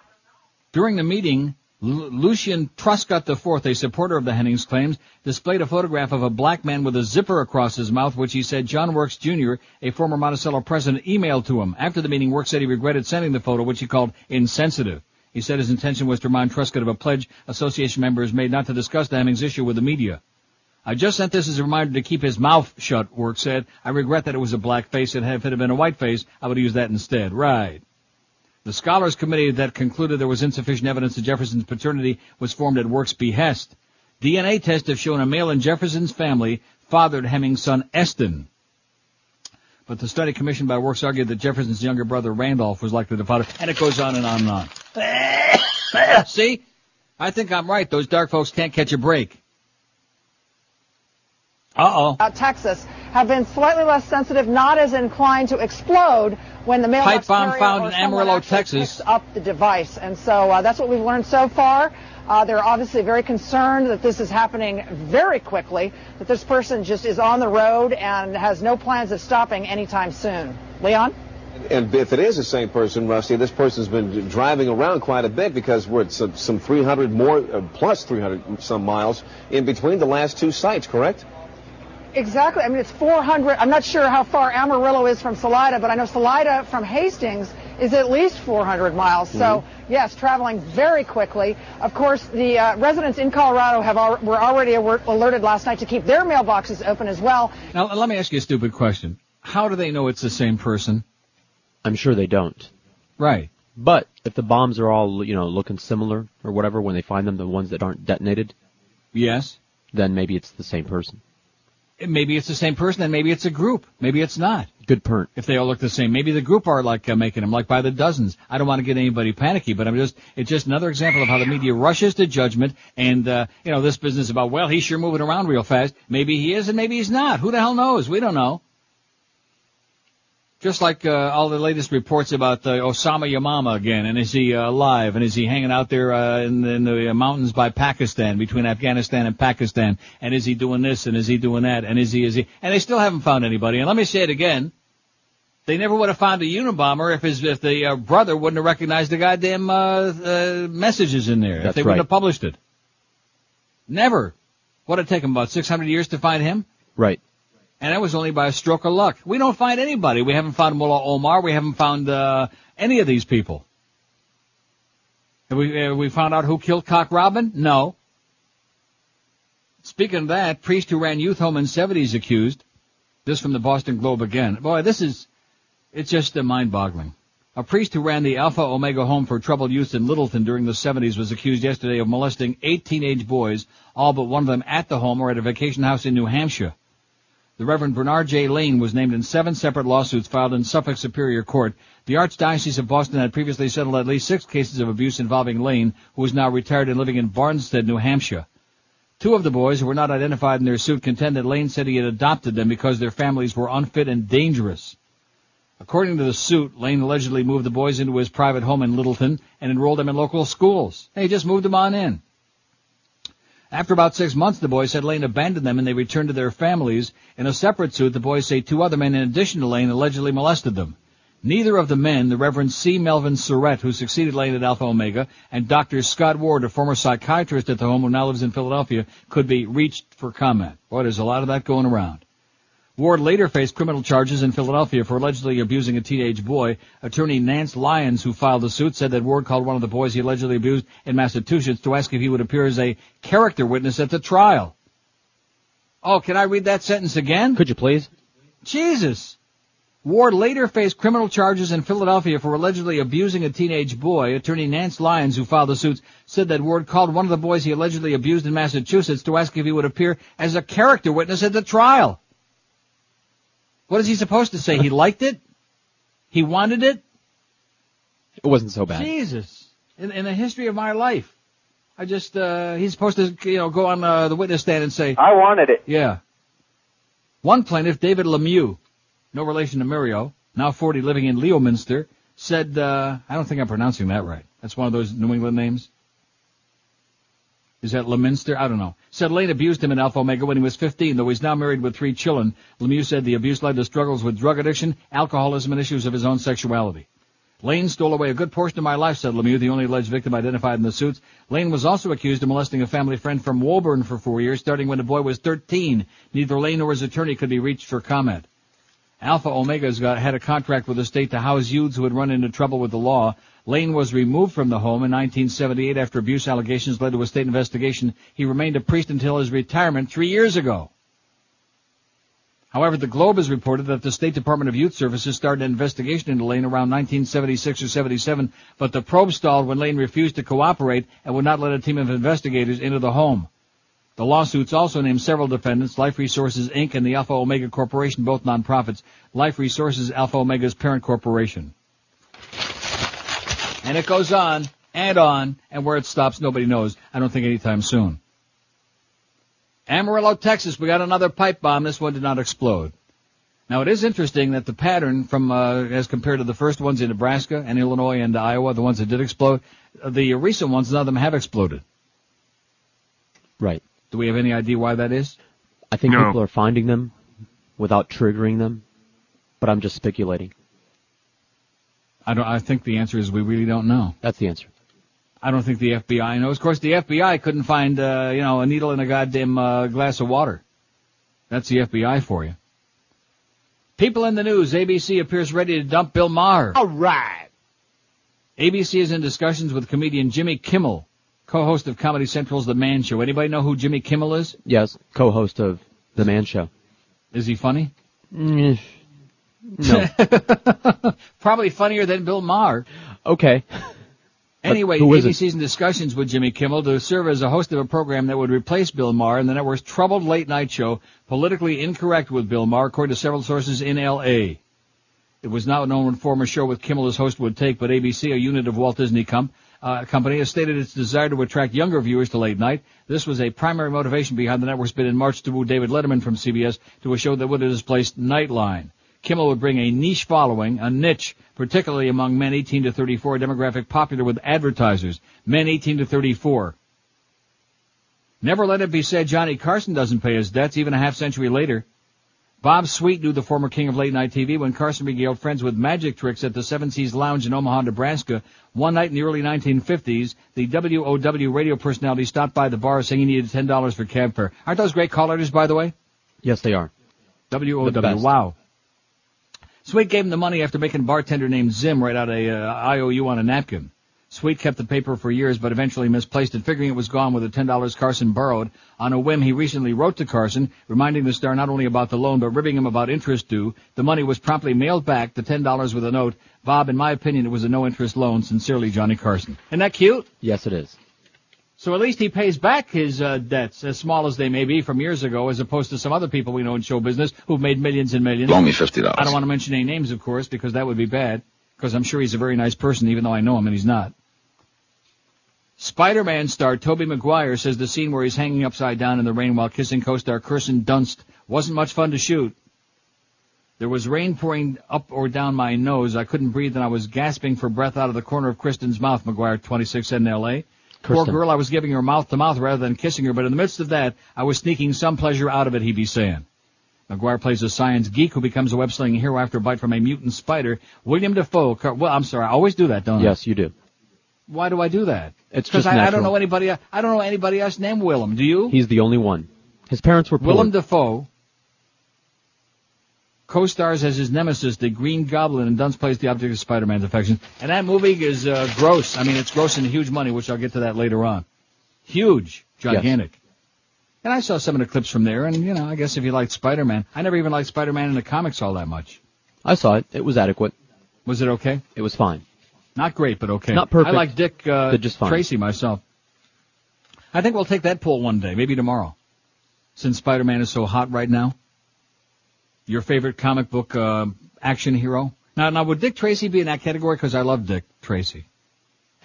You know, that's a good I question missed it. because I don't recall him ever having a comic book. He was in comic strips. No, I'm, I'm talking about comic strips. I'm not talking Okay. about comic books. In that case, then sure. And remember that the Crime Stoppers thing they used to have that little um, thing with every uh, cartoon? Right. Did you read Dick Tracy? Yes, I did. And here I thought you didn't know that. Weren't you told just the other day you don't know Dick? And Not like there's you. Superman and Ca- Captain Marvel and Prince Valiant and uh, Spider-Man and uh, so many. And we can do like comic strip or like uh, any of them. There was Rocket Man, of course, that was in the movies. Boy, I loved Rocket Man. Every Saturday at the Cameo Theater in Rochester, where they would have the uh, the uh, serials. What what did what's her name call it in the uh, the movie with uh, James Caan? Misery. Ca- Kathy Bates. What did she call it? I think she did The, call them um, cereals. No, no, she didn't call them cereals. The something. Uh, oh, she had a funny. Well, we'll Oh, you're right. Yeah, the the passion plays the the something. She had a name for it. Very funny name. Anyway, Rocket Man was one of those, and I loved it. And he used to have that thing on his back, you know, it looked like oxygen tanks on his back, and he would like, uh, you know, he'd fly. He flew a lot. Pissed off gets me fired up when I hear someone say that. America's number one motion picture, Planet of the Apes, rakes in almost $70 million opening weekend. But the movie was not without its problems. Here's a scene that wound up on the cutting room floor. Get off of me! Get, get off! Get off! Marcus, get off of me! Hey, hey, hey, wait a minute, wait a minute, wait a minute. You're Marky Mark. No, no, no, no, no! I'm Major Leo Davidson from the U.S. Air Force. Get off of me! No, no, no, no, you're one of the new kids on the block, ain't you? No, no, no. That was his brother, Donnie. No, no, the, the talented one. Get off of me! Get off of me! Hey, hey, hey, would you sign this for my chimp? I love the funky bunch. Hey, wait a minute! Will you guys quit it? Hey, wait, wait, wait, wait. I saw you on the side of a bus in your underpants. Stop! Let's see your jockeys now, Marky. Stop it! Stop it! Stop it, all Hey, Marky, you want a funky bunch of bananas? Hey, hey! I got all your songs on cassette! All of them? There's only one. Oh, shut up! Stop it! Stop playing that! Get that off! Stop it! Stop! 1102, he stopped real quick. 1102 at 560 WQAM. Happy uh, Tuesday to you. Spider-Man scales new box office heights. I told you I'd have this. Spider-Man, the latest comic book superhero to wind up in feature film, swung into North American box office history with a record-smashing $114 million haul from its first three days of release, studio executives said on Sunday. The film released by Sony Corp's Columbia Pictures trashed the three-year-old record of 90.3 million set last November by Harry Potter and the Sorcerer's Stone. You know, I'm, I'm sorry, is it me? I- I, don't Harry understand Potter? why these, huh? What's your point? No, my, my point is the, the movies that break all these box office records. I guess it's all like kid movies where the kids drag Targeted the adults to go see them. You're absolutely correct. Movies are a youthful thing. Boy. Spider-Man also broke the Boy Wizard's benchmarks for highest single-day receipts and fastest to reach the century mark, said Jeff Blake, Columbia's president of worldwide marketing and distribution. Additionally, Spider-Man posted record-setting weekend bows in Malaysia, Singapore, Thailand, and the Philippines, and will open in Japan, the world's second biggest market, next Saturday. As the first major release of the lucrative summer season begins, it sets a high standard for other keenly anticipated movies, including two other franchises, Star Wars Episode II, Attack of the Clones, May 16, and Austin Powers in Goldmember, July 26. So they finally got a name for that movie. Yes. Spider-Man crushed the other movies at this weekend's box office. Two other new releases were stillborn. I love that line. The gang drama Deuces Wild opened at number seven with 2.7 million, while Woody Allen's Hollywood Ending began with 2.2 million, tied at number 10 with Columbia's Panic Room. Stillborn. The Scorpion King, which had ruled the box office last two weekends, slipped to number two with 9.6 million. The 17-day total for the action adventure rose to 74.8 million dollars. Spider-Man's about a high school geek played by Tobey Maguire who is bitten by a spider and soon able to scale walls and shoot webs from his wrist. Kirsten Dunst co-stars as his love interest and William Def- uh, see, I did it again. God, will you stop doing that? What is wrong with you, man? You're an asshole. I think maybe Mo's got a point.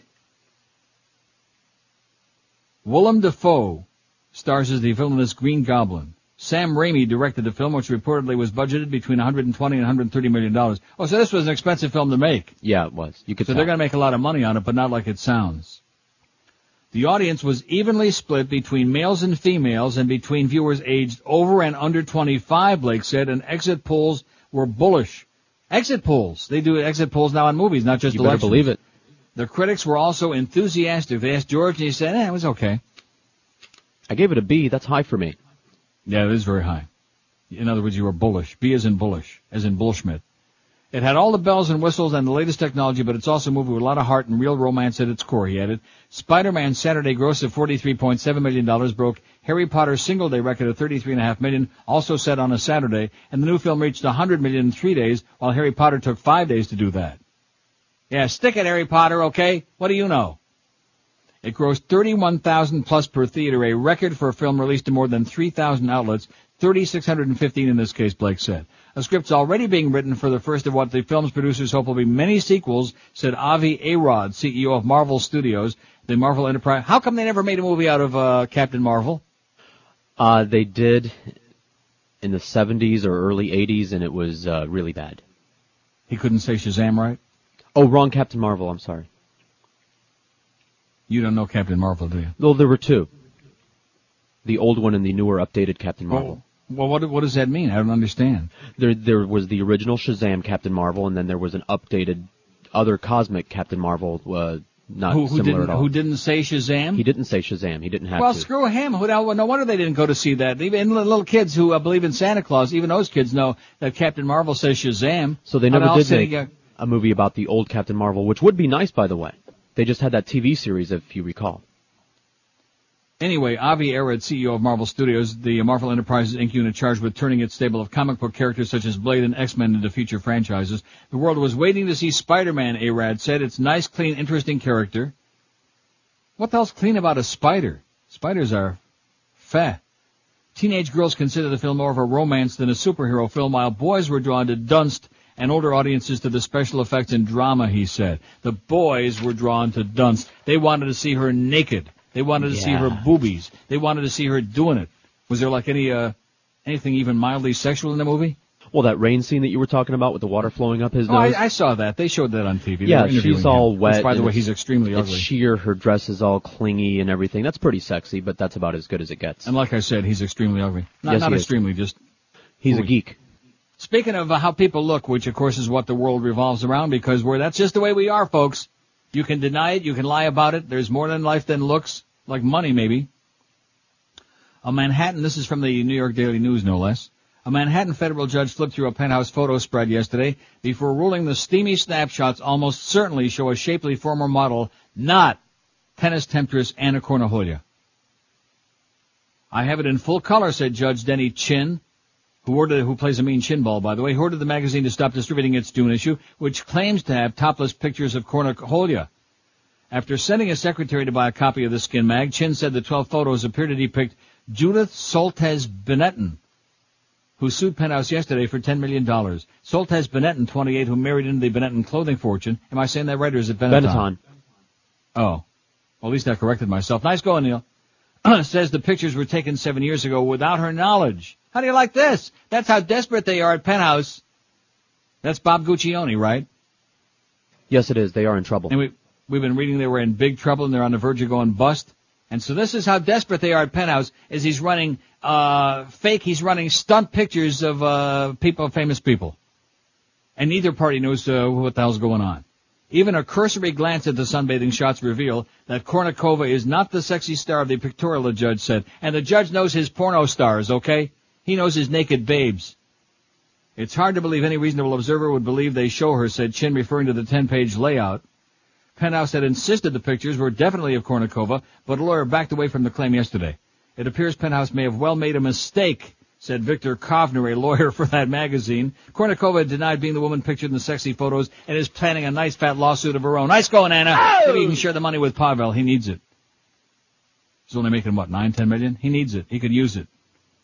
Chin yesterday branded Penthouse reckless and ordered it to halt distribution of the June issue, even though almost all the 1.2 million copies have hit the newsstands. Yeah, cut it out now. Stop it. Too late. The way Penthouse has used this suggests to me it doesn't care whether it's true, just that it'll help sell issues, said Chin, who said another hearing for a week from today, next Tuesday. Soltez Benetton, who's married to Italian clothing heir Rocco Benetton. Am I saying that right? Why do I keep saying it like that? Well, it looks like Benetton to me. It's got two T's in it. Rocco ben- Benetton, Benetton, uh, Will- Willem Dafoe, says the 12 snapshots were taken after she peeled off her bikini top in Miami in 1995. In Miami. How do you like that? At the root of every story where there's uh, tumult and Soros and stuff like that, at the root of every one of those stories, it sooner or later comes back to Miami. She didn't know at the time that anyone had photographed her, but she says she started to suspect she was the subject of the controversial penthouse spread when she heard about it on a syndicated TV show last week. The next day, she said she picked up a copy of the magazine at a at what airport? You think? Miami International. Absolutely correct, sir. and said she was stunned to see herself. It's a fraud on the public, but outrageous to my client, said Judd Burstein, a lawyer for Soltez Benetton. Benetton. Besides her resemblance to the woman in the pictures, Soltez Ben- Benetton has more evidence, a photograph of herself wearing the sundress seen in one of the penthouse shots. The gorgeous woman in the pictures appears to be about the same age as Cornaholia, who's 20. Soltes Benetton was about 20, Benetton was about 21 when the pictures were taken. Why do I have to keep saying that? I'm calling her Soltez. Okay. And I'm not sure that's right. Kovner, a former city corporation counsel, refused to say who the photographer was or how Penthouse obtained the pictures. Kournikova is ranked number 68 of the women's tennis tour, but is number one in the hearts of male tennis fans. She is now dating Latin pop star Enrique Iglesias after a stint with hunky hockey hunk Sergei Fedorov of the Detroit Red Wings, who's about as hunky as my uh, little dog. Hunky hunk uh, honk. Oh, give me a break. With that honker? Maybe that's what they meant. He's got a hunky honker. Sergei Fedorov. They don't even mention Pavlov Bure in there. How do you like that?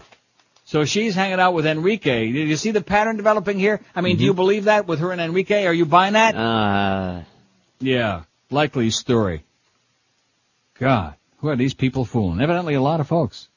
12 minutes past 11 at 560 WQAM. Reverend Shanley arraigned in a rape case. The flight, she said that if Shanley could make bail, he Must would have to do surrender so his under passport the following and stay in conditions. First, he would have to surrender his passport. He would have to remain in the Commonwealth of Massachusetts. Also, that he was not to have any contact with any children under the age of 16, and he was not to have any contact with any potential witnesses. Well, well, what does that mean under 16? So in other words, if he can go to the uh, uh, the local uh, penny arcade and find some 16 year olds, that's okay. or What the 17 What kind old. of a deal is that? God, that's America for you. There's justice, baby. There's no fact in, in the church.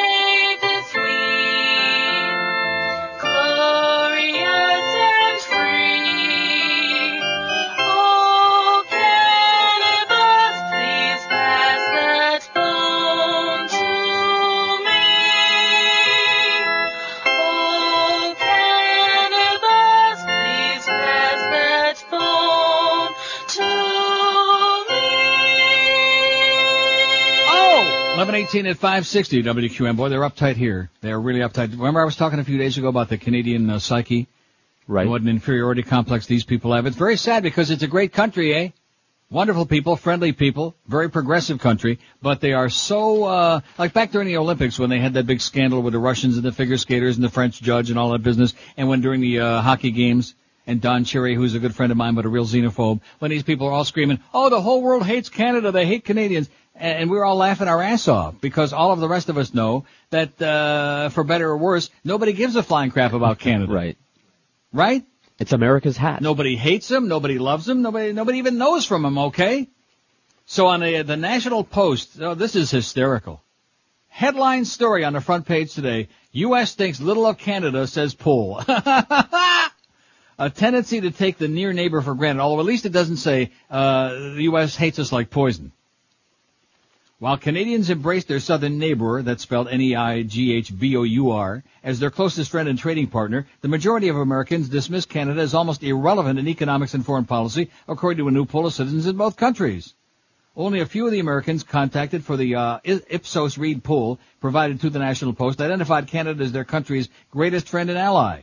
More than half chose Britain instead. I mean, talk about an inferiority complex. God, they must know Mo. Americans also underestimated Canada's economic importance, the poll suggested. The vast majority of Canadians, 82%, knew the U.S. as our largest trading partner, but only 14% of Americans picked Canada as their country's most important trading nation. So in other words, uh, you know, Canadians are smart and Americans are dumb. Well, we know that. Japan was the country named most often by the Americans surveyed, followed closely by China. The poll of 1,000 Canadians and 791 Americans highlights a deep disconnect in how the two nations perceive each other.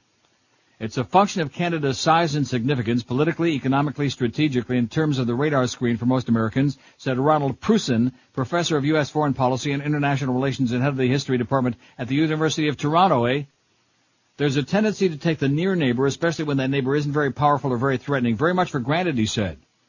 Several observers said the views of Americans on Canada's political and military importance reflect reality, while their mistaken views on our economic role are a clear case of ignorance. In other words, they're stupid. And you know what we don't like? Stupid. That, say it again. Stupid.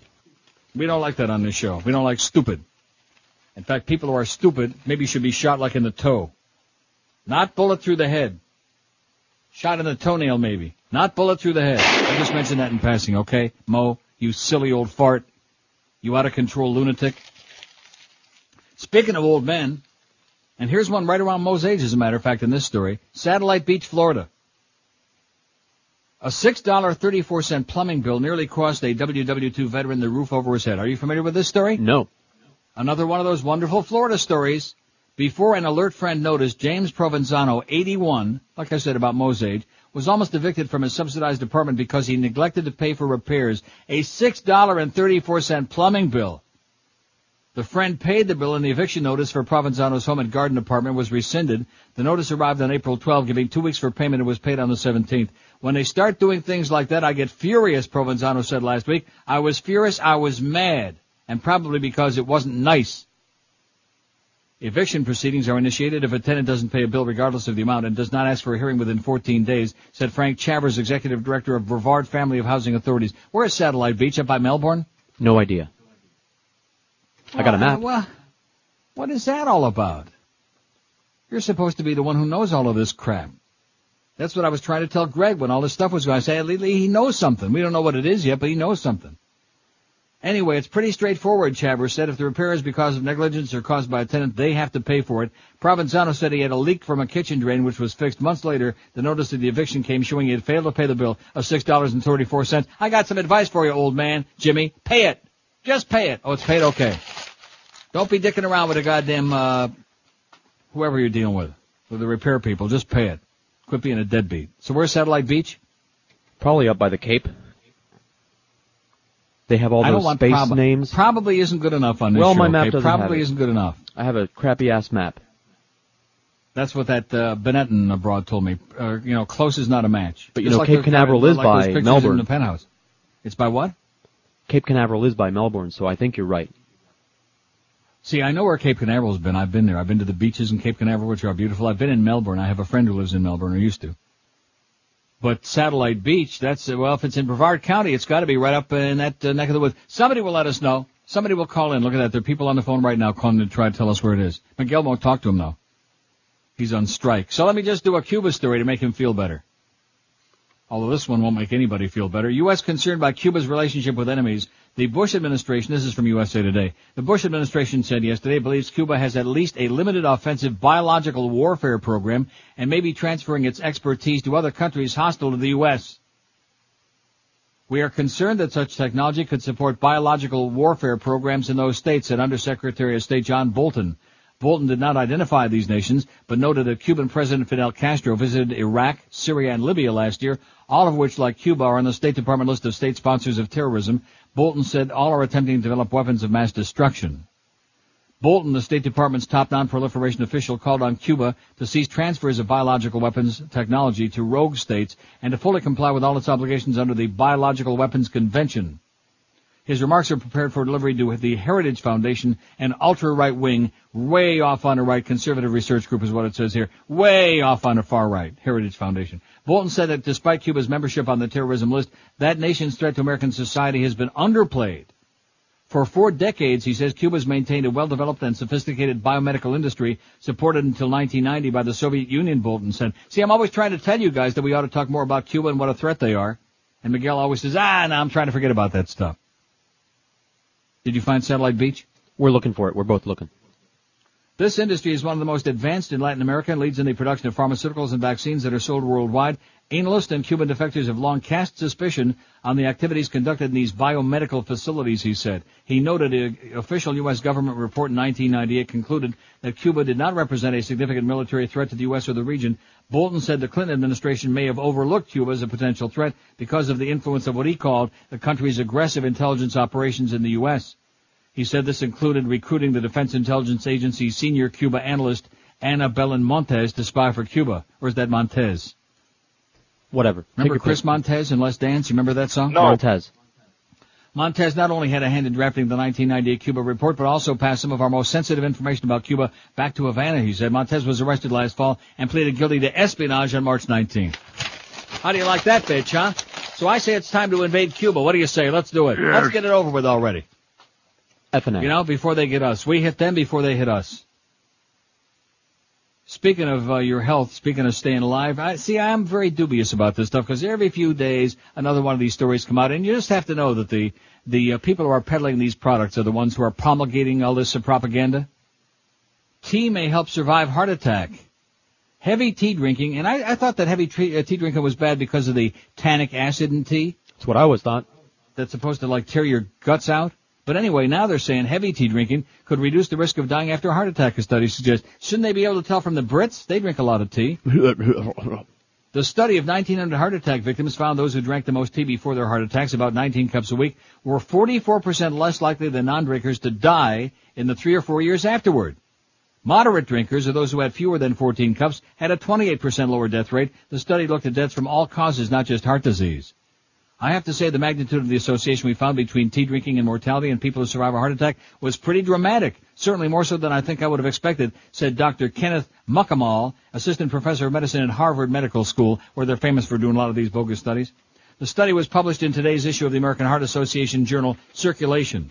Several studies have found that regular tea drinkers seem to have a lower risk of heart attacks, though it remains unclear why. Researchers involved in the latest study suspect the findings are linked to flavonoids, antioxidants found naturally in various foods derived from plants. Tea is a major source of flavonoids in American diets. We found that tea drinkers generally had lower death rates regardless of age, gender, smoking status, obesity, hypertension, diabetes, or previous heart attack, Mukamal said. Alice Lichtenstein, who I, don't they have a country named after her? At least. A nutrition professor at Tufts University said more research must be done before a firm relationship is established between tea and heart health. She said there might be other aspects of the participants' diets that could account for the results. The researchers acknowledge, and this is always the case, that more study is needed. In other words, they don't know a goddamn thing. So anyway, They, yes?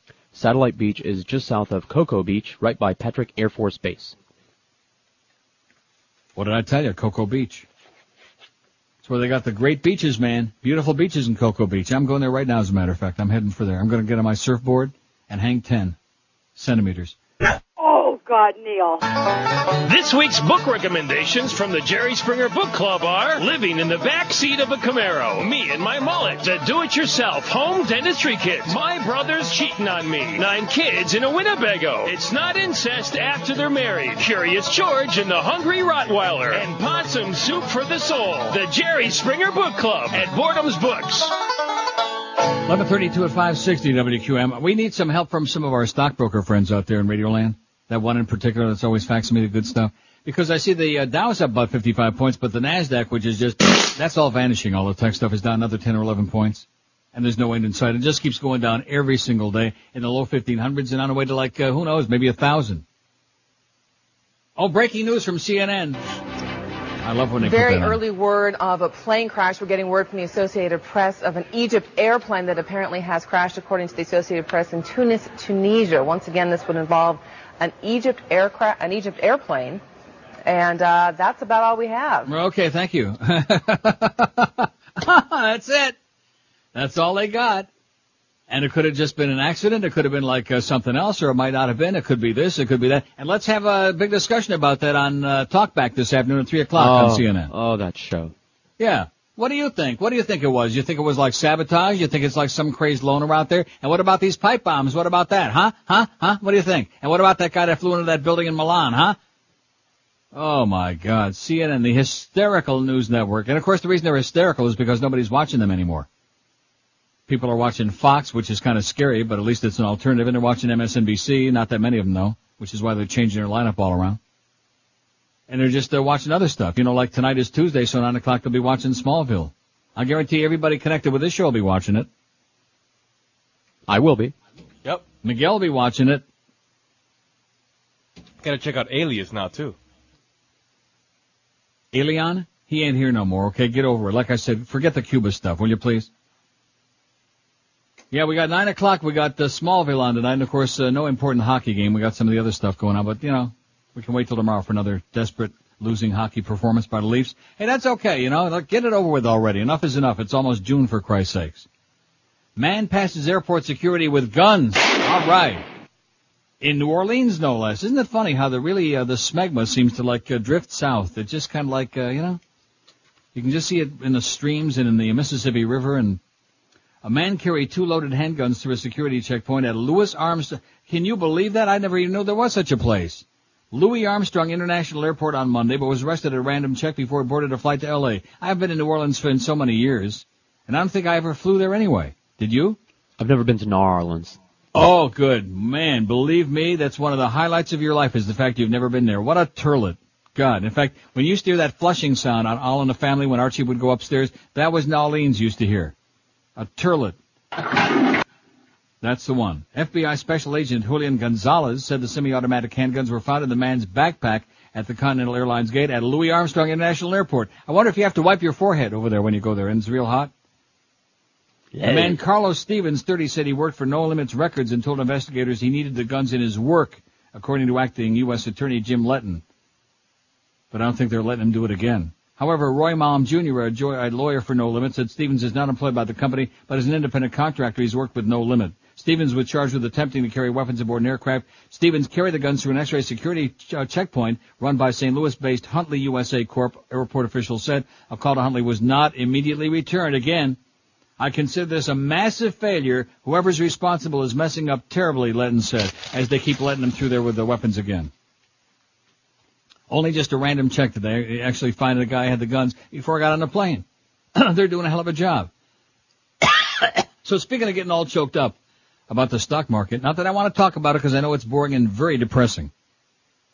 Maybe some of our uh, experts out there, because cause you see in some of these stocks like uh, Oracle and like uh, Sun, which we were, you know, Sun is like under six dollars now. I think it's around six bucks. Six bucks. A bargain. And and Palm, of course, which I have a Schmidt load of Palm, uh, like two bucks and change and small change. And you have to begin to wonder whether some of these companies are going to go out of business, whether it's not a good idea to just dump it for whatever you can get out of it now while it's the getting is still good, or whether some of these, a lot of these companies are just going to go bust, like maybe even Cisco and Oracle for crying out loud, which Oracle is about, huh? Oracle's about eight bucks now. I mean, everything and uh, anything connected with tech, anything, anybody who even knew uh, somebody with the tech industry, automatically it's just in the toilet. Single digits, most of the stuff, and close to it. Nokia, AOL, all of it. So we need, uh, inquiring minds want to know, maybe you'll fax us something, 305 650 0198. Not that necessarily we're going to take your advice, but at least, you know, a little pat on the head would be good. 305 650 0198. Because we're not taking any calls, are we? No. Absolutely not. Absolutely, positively not.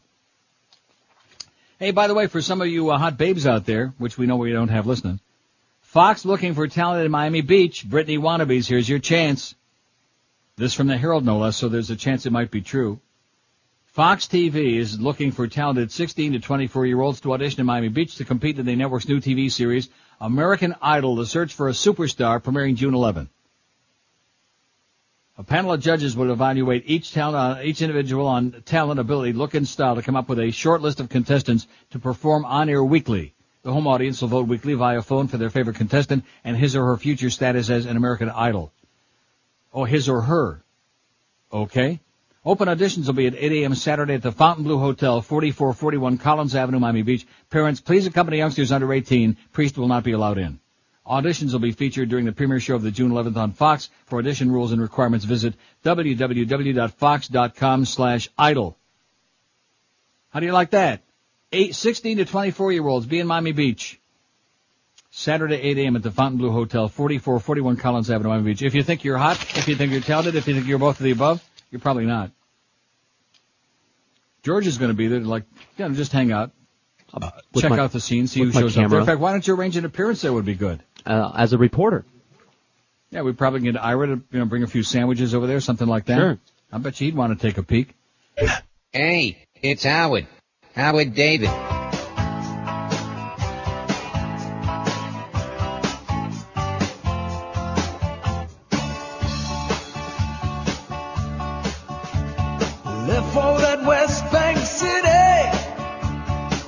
Working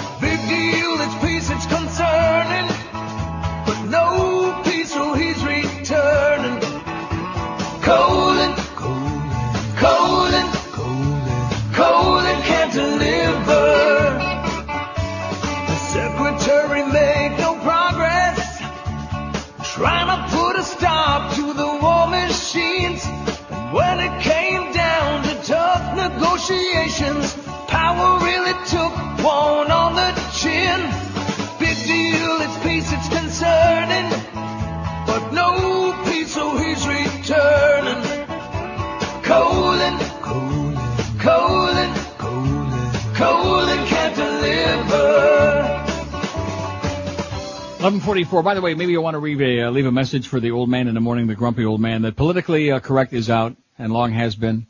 Politically incorrect is in. Not the show because Bill Maher is bad and it's a terrible show, but politically correct is definitely much more in than it ever was before. Politically correct is out. It's old. It's outdated. It's outmoded. Only old, old fogies want to be politically correct. 367 votes on our survey today, speaking of being politically correct. Do you have any problems with Neil's comedy bits or comments about race, we asked today? In the wake of the intemperate grotesque remark that was made about 7.15 this morning on the Mo Howard show. About in the guise of shtick, I'm saying these horrible things on the air, and if they were done in any other market, I would certainly have a bullet in the head. Nice going there, Mo. Brilliant. I say instant suspension, at least till football season starts. No mistake about it. Do you have any problems with Neil's uh, comments about race in the comedy bits? Uh, no, and Howard David is an asshole is leading the way as it has been from the get-go. 159 votes on that. No, they're funny as hell. 136 votes. Yes, he's a racist. 47, but down to 12.8% now on that. Who think I'm a racist? In addition to which, let me ask you, is there something wrong with being a racist? No, not really. At least you're honest. Oh. And then no, I, and haven't I always said that? That I have a Yes. problem? I have a problem with dark folks because they're just, there are too many dark folks who are scumbags and that doesn't make me a bad guy because I have the balls to say that, okay? Some other people just want to sugarcoat everything, just like talking about Bud Selig and saying, I'm sure he's a very nice man. He's not a nice man, he's an asshole. He's an asshole. He's a game player. He's a liar. He's devious. He makes all kinds of dishonest backdoor deals. He went right in front of Congress and lied through his teeth about the uh, baseball owners losing all that money. But I'm sure he's a very nice man. Why, why say that? You know, all this uh, old fuddy-duddy stuff about, well, if you can't say something nice about somebody, yeah, that's pretty entertaining. Let's just do a nice show from now on and see how many people will continue to be listening. Who the hell wants to be nice? It's one thing to be nice in real life. This is a radio show, and this old man still don't get it. Anyway, am I getting worked up again about that? A little. A little bit. Hey, I got news for you. If I was as grumpy and grouchy and bent out of shape as this guy gets about little minutia like those emails, I, I'd already have the lawyers on the goddamn phone. I'd be calling the FBI. I mean, here's a guy that's like, uh, I don't even want to say it. You know what I'm, you know what I'm thinking right now? No. Well, good. Well, that's right. You got to stay out of it. You just, you just got a reprieve. Anyway, they're funny as hell, 139. Yes, he's a racist, 47, 12.6%. And no, I agree with his comments in the comedy bits, 25. So like 80, uh, what? 88% almost, 87.5%. 373. I just mentioned that in passing, okay? Because we're not thin-skinned on this show. We even give the audience every now and then, just like on this poll, a chance to take a little shot here and there. No, not, not that kind of a shot, Howard. Not that kind of a shot. You maniac. You lunatic. You, you just obsessive, silly-haired old man with your lime green pants. Pontificating with his social commentary about today. I, I, yeah, see, I would like to follow somebody that I could really get excited about.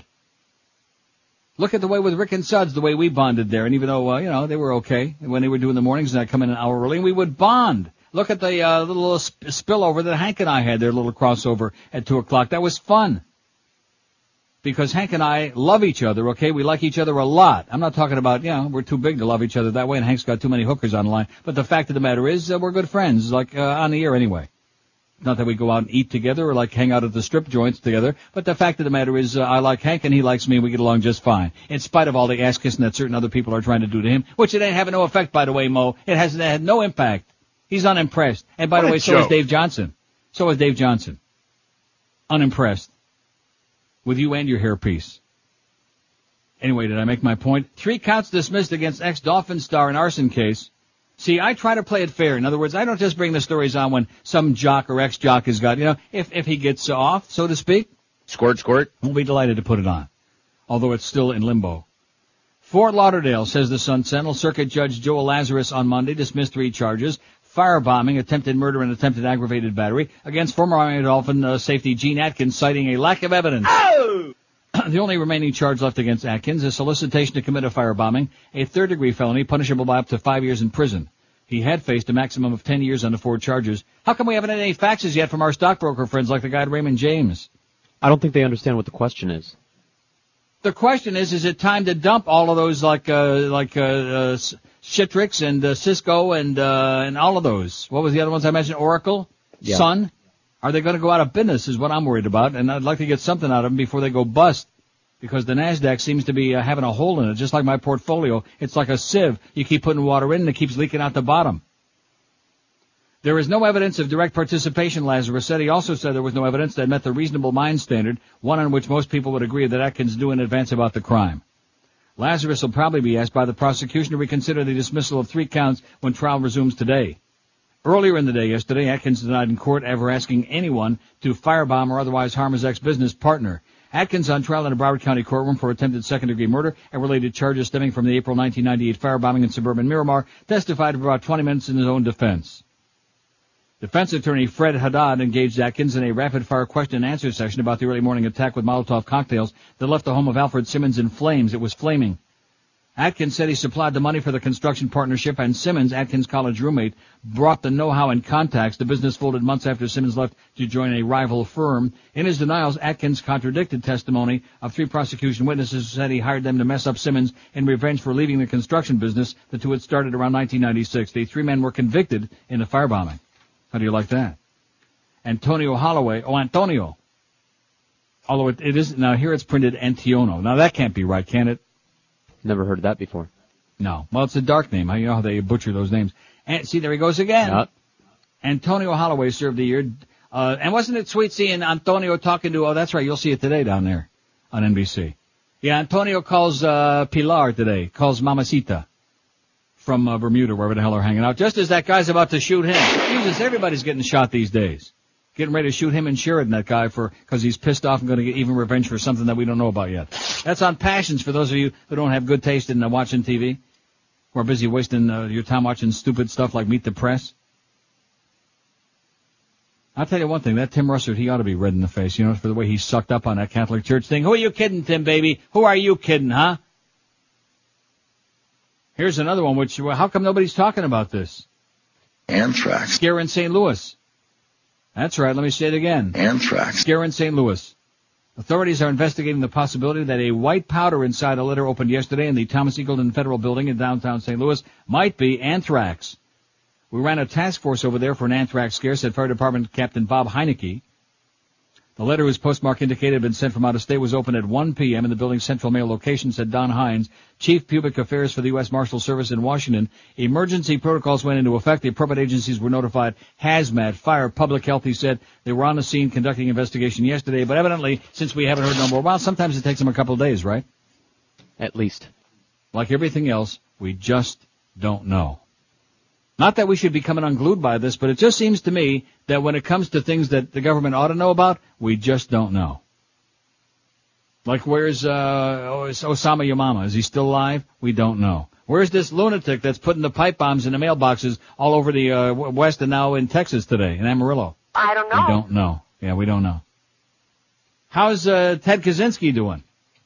Well, Oh, up until fine. his uh, brother, up until his brother spilled the beans, we didn't know about that either. Come and listen to my story about a man named Ted, a Harvard graduate, hearing voices in his head. And then one day he was feeling kinda weird. He moved to Montana and grew himself a beard. Crazy that is, psychopath, strange eyes. Well, the first thing you know, old Ted begins to brood. Ken folks said, Ted, that's a Unabomber, dude.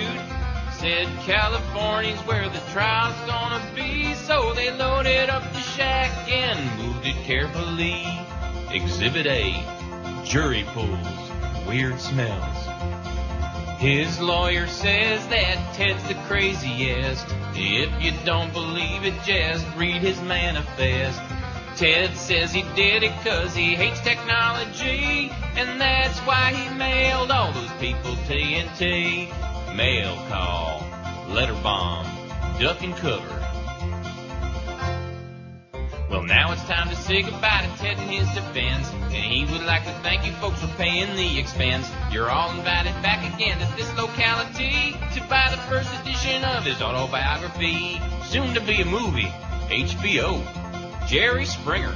Y'all tune in now, you hear? And speaking of, I don't know. Guess why we're not getting no facts from our friend at Raymond James or don't any of the other brokerage people? That's right, they don't know. They don't know. Maybe they don't want to give me any advice because they're afraid I'm going to rip them an ass on the air if I like sell Cisco or Sun and they wind up going up in about six months to like triple what they are right now or quadruple or like up to a hundred bucks.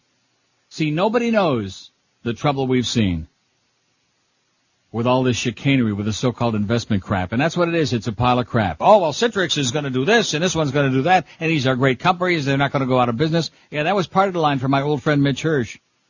Oh, these people aren't going to go out of business, are they? So what are you worried about? It always comes back. Right.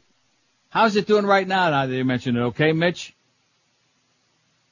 Dow's Where the up. hell is it? Come on, flip, flip that thing on there. Flip it, you jackasses. Oh, the S&P is up 0.22, 22 cent. Whoopie-doo, baby. The Dow's up 52, but of course the Dow's only 30 stocks. Let's see that. We don't care. Oh, the Nasdaq's down. Nasdaq's only down four and a half. Oh, let's have a party. Let's rekindle the goddamn QM ratings party. The Nasdaq's only down less than five points now and maybe making a comeback today. Might make about 23 cent. In fact, it seems to me the last time the Nasdaq had an up day, which is like one out of the last 18, something like that, it was up about 23 cent or 36 cent. I'm pretty sure of that. Because I remember the day. Boy. I don't want to get people all bent out of shape just because of the fact we're watching our money vanish. And the more you keep putting in there, it just keeps falling out the bottom. And I'm not talking about putting more into your stocks, but no matter what you put it in, the total value of your portfolio keeps vanishing and vanishing and vanishing because every day it just keeps uh, disappearing. Nice going there, W. You're doing a hell of a job with the economy, baby. Just a few more tax cuts for the rich people. That should do it. Miami cop charged with stealing and burning own squad car. A city of Miami police officer has been charged with torching his own police car, which was found burned after reported it stolen, Dade County police said. In addition to arson, Kenny Carpenter, 39, was charged Friday with tampering with evidence and official misconduct for the April 25th report. Carpenter bonded out of Dade County Jail Sunday for 15 grand, said jail spokeswoman Chandra Gavin. Carpenter, Sh- Chandra? Carpenter had uh, repeatedly changed his statements about the incident and, and had asked the investigating detective to ignore his previous statements, state police said. An assistant public defender was at the bond hearing, but the office said that yesterday Carpenter would likely have his own attorney at future hearings. City of Miami Police spokesman Delrish Moss referred questions on the case to Miami-Dade detectives yesterday. Moss and Dade Police spokesman Ed Munn said they didn't know why Carpenter would torch his police car. Carpenter's statement to police following his arrest will not be made public for another three weeks, Munn said. What the hell would that be all about? That's interesting. Carpenter first told city police that the white 1998 Taurus, complete with shotgun, pistol, and lights, was stolen from in front of his house in the Kendall area April 23rd. The car was found a day later burned to a hulk. That's what it says here, burned to a hulk at Southwest 117th Avenue, 152nd Street in an unincorporated area of the county patrolled by Miami-Dade. How do you like that? He burned his own patrol car, but maybe in three weeks they'll tell us and maybe not. Just like you said, we don't know. 1156 at 560 WQAM. Are we getting any more faxes or maybe your fax machine isn't working? Because I'm sure that No, our it's friend working. Raymond I'm James. still getting bull crap from uh, chronic faxers, but nothing good. Nothing good about the stock market? Nothing good about anything. See, you can't get any advice. You can't get any guidance. You can't get any counsel. We're just, we're just been turned adrift here with all our money like down the toilet. And any hopes of getting it back or forget about it. Just kiss it goodbye. I want to bang you in the butt, honey. Oh, you know what I forgot, don't you? Forgot What did you get? Oh, part one.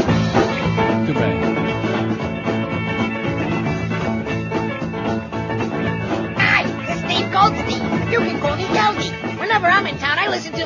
Wait a minute, I am in town.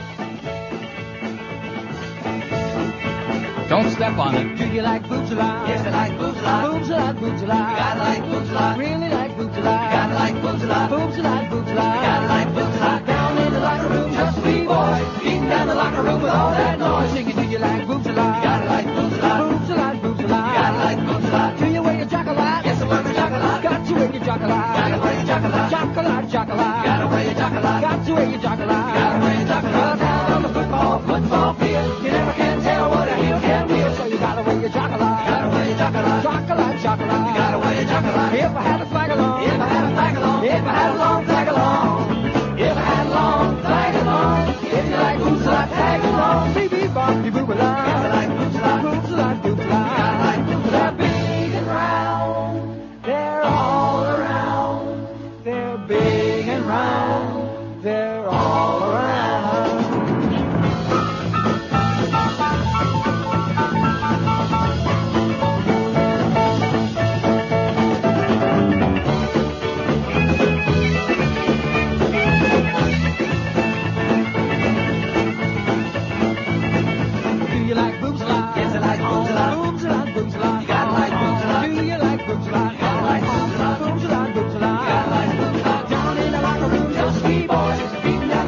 with all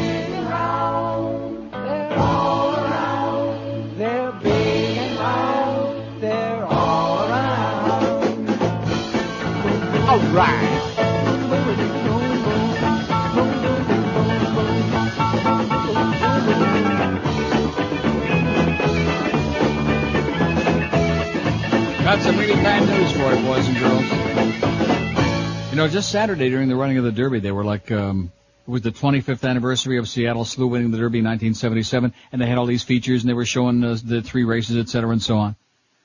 Guess what happened? He During died. back surgery, yeah, he died. He died. Yeah. Seattle Slew dead at 28. Oi! Of course, even George remembers Seattle Slew. Sure.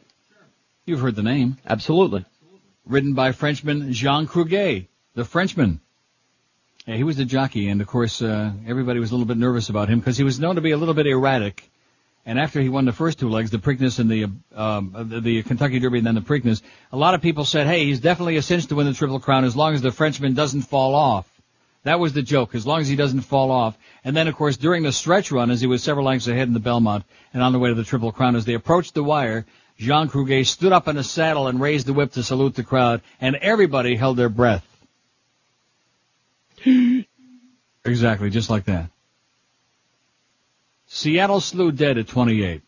Oi! Peeing on our parade. Sorry about that. Sorry, I always got to give you bad news. Here's something that's uh, pretty interesting that I've been holding on to for several days, and I appreciate this being faxed to me, and probably whoever faxed it said, when the hell are you going to read this? No faxes yet on the stock market, huh? No. Look at all the times that I didn't want any advice, that I was saying I'm never going to put another dime in my life in the market, and look at all the times I was getting those faxes unsolicited from our good friend, especially the guy at uh, Raymond James and Associates Stockbrokers. Maybe they're all in jail or something. Maybe all the stockbrokers are in jail together. Oh, we can only hope. No, I'm sure not that guy, although we'd never know. But now that I'm asking for advice, should I get rid of this? Should we all dump it? Should we get rid of our Cisco? Should we get rid of our Citrix? Should we get rid of our Sun, Palm, all of these things? Nothing. Nothing. That's okay.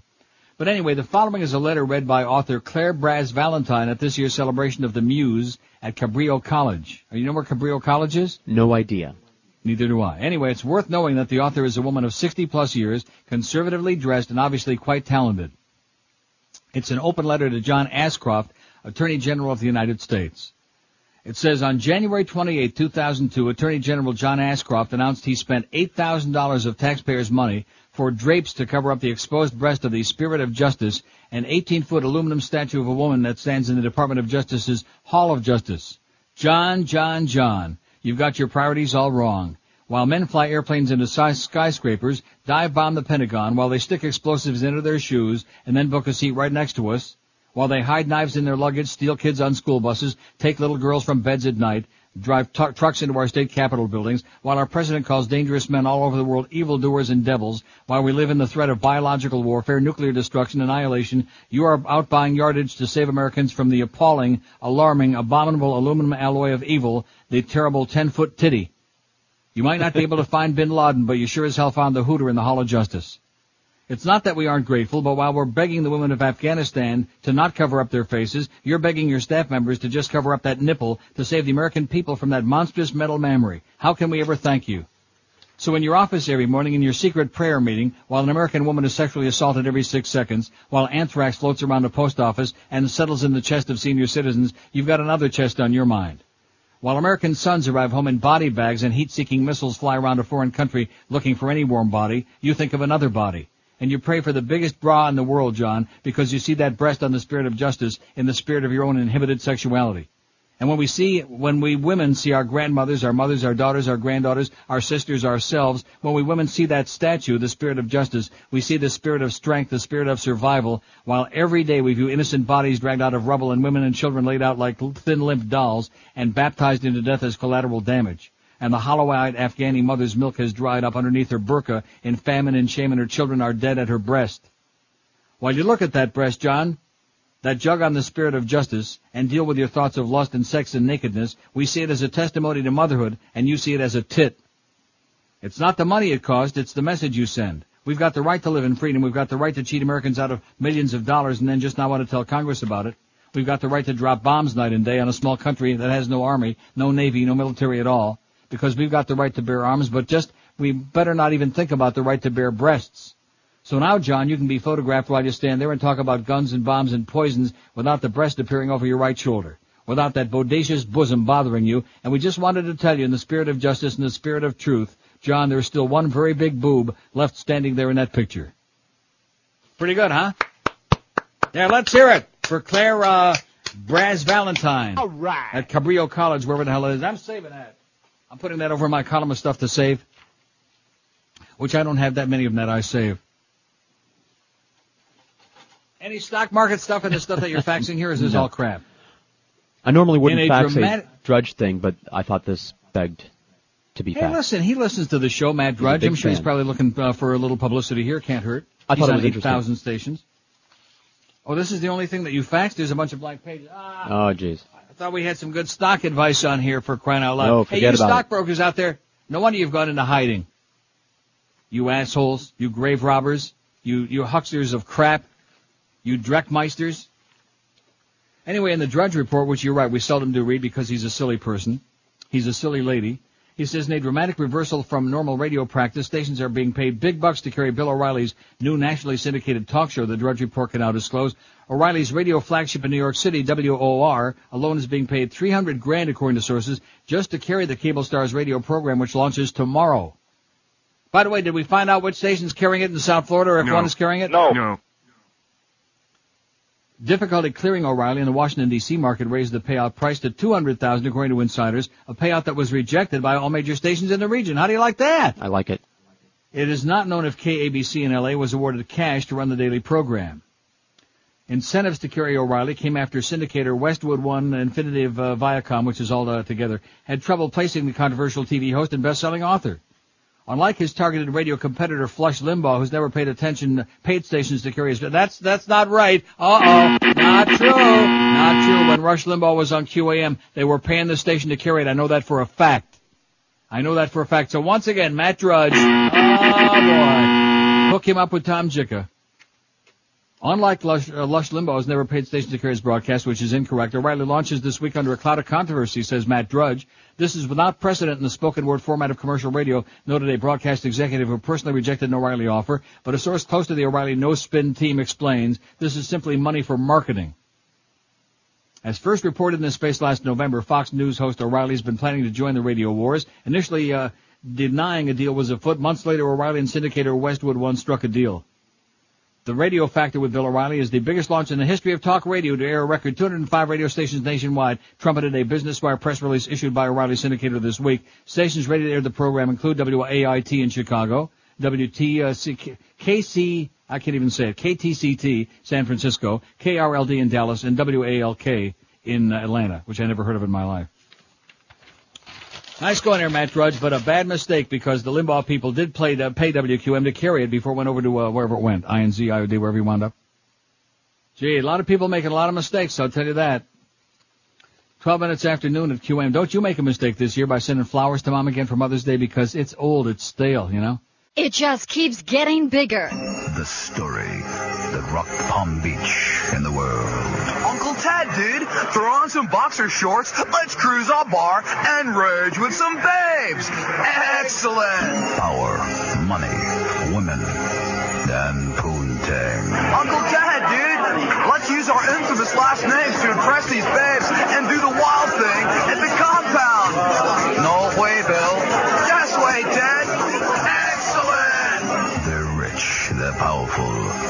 like to swim naked. All Weldon right. Kennedy Smith and Ted Kennedy in Bill and Ted's Excellent Adventure, Part 2, The Next Genitalia. Excellent. Coming soon to a theater near you.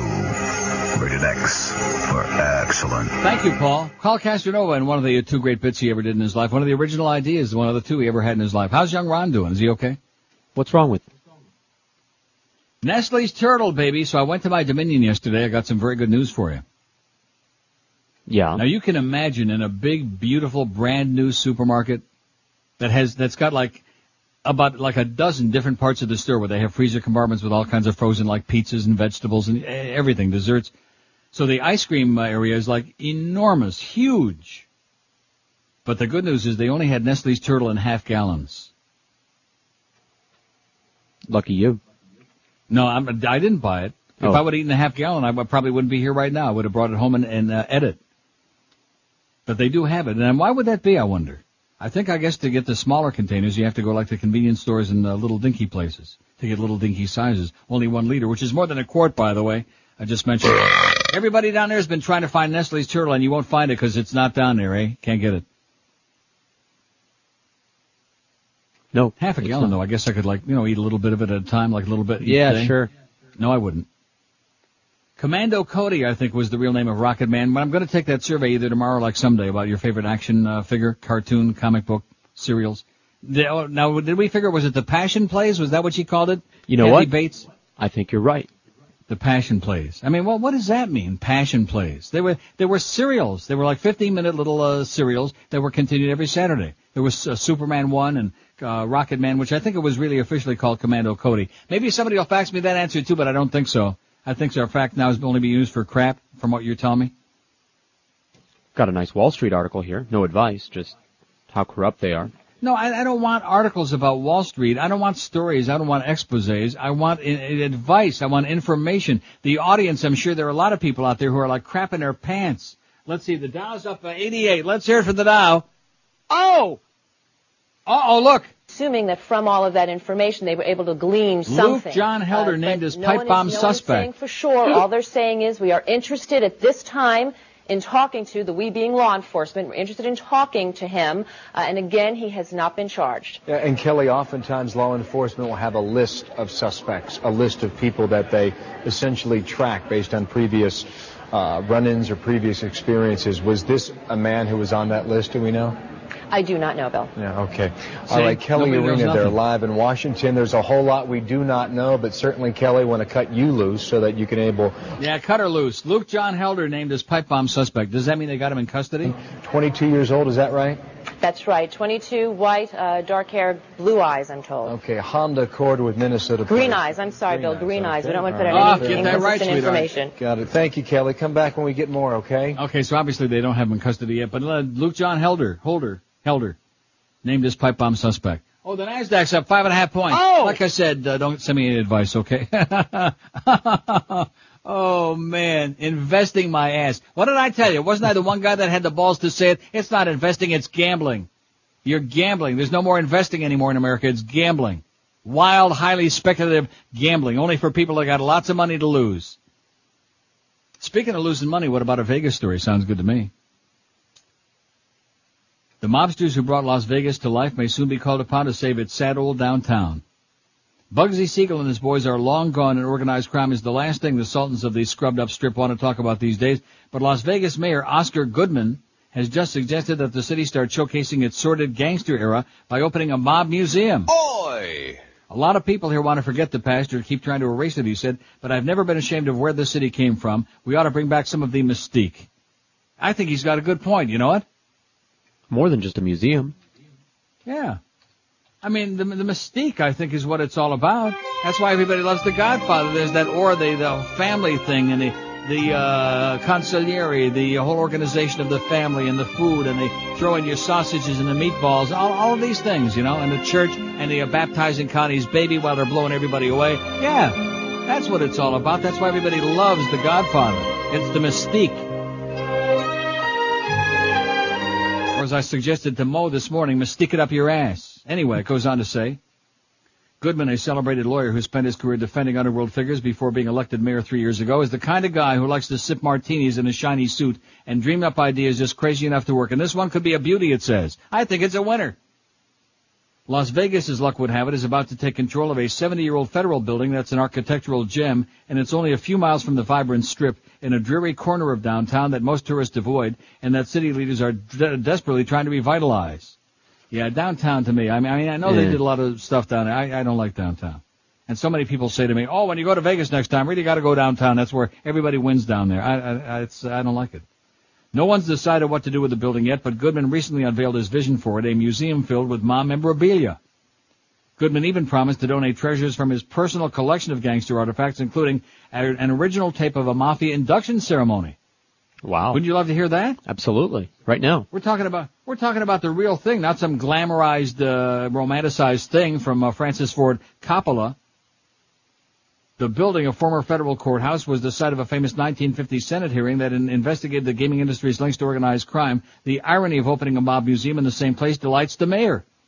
Many in Las Vegas, which has spent the past decade trying to clean up much of its act, aren't so sure they want to remind anybody about that part of the city's history. Still, the idea seems to be winning some support. I guess you can't deny the city's colorful past, said Erica Brandvik, a spokesman for the Las Vegas uh, Convention and Visitors Authority. I think it's a great idea. Let's do it. Let's do it. Let's get the goddamn uh, body of uh, Meyer Lansky. And maybe we'll have like even a mummy of his little dog and put him in there in a museum. Huh? The little dog he used to walk on Collins Avenue? See, at one point he must have lived on Miami Beach. He must have had a condo on the beach because he lived in Hallandale. And when you notice in Godfather 2, they went to visit him. It was in Hallandale. Right. Remember that? Sure.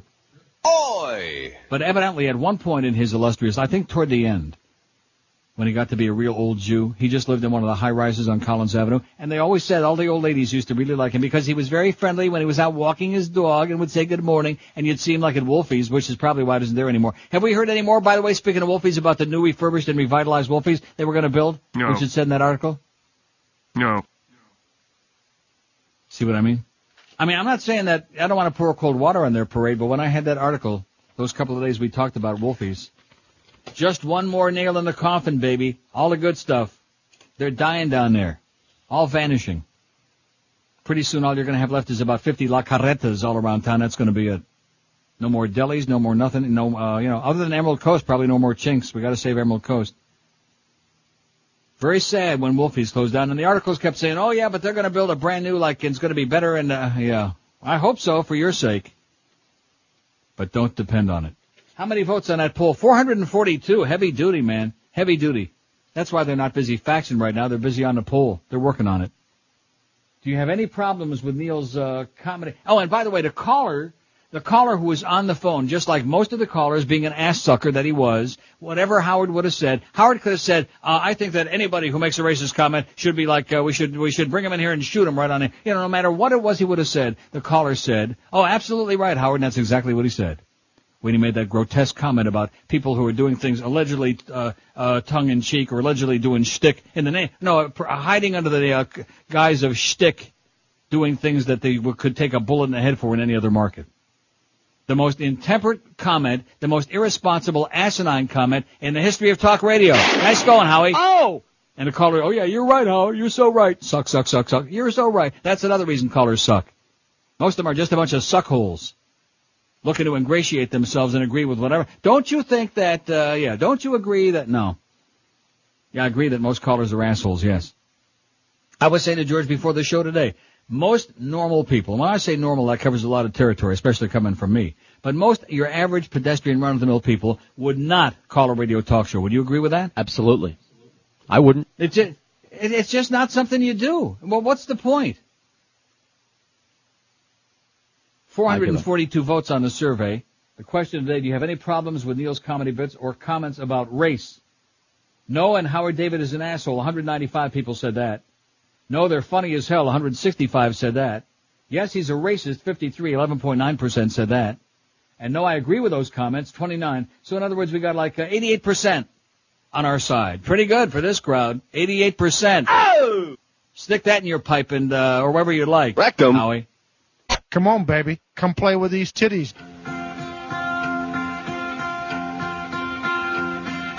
Tim McVeigh. He's on trial for that fateful day. I am sure he's guilty as OJ. Do you believe in Tim McVeigh? Dave Koresh thought he'd stand up to the IRS. Janet Reno and the ATF. He took a beating in the press. Why'd he place that bomb and cause so much strife? Will he get the chair or instead will he get life? the grave. Paranoid about the USA. Heard a rumor that he might be gay. According to Mike Fortier. I hate the government just as much as most of you. But I'm not ignorant, though I have a low IQ. Militiamen. Most of them are doing 8 to 10. They can't have their weapons in the pen. Will Tim McVeigh be joining them? Oh, won't see him no more. I just mentioned I played that because of the fact that they uh, have got a lead on this guy. They're searching for him in Texas, the pipe bomb guy, okay, whatever the hell his name was before. What was his name? Moshe I Puppet? forgot. They're searching for him in Texas. Here's a fax from Chris who says Howard David should suck your if it wasn't for you, WQAM couldn't afford to pay him that ridiculous salary you make that station. And then it says him, Chris, F him. Thank you, Chris.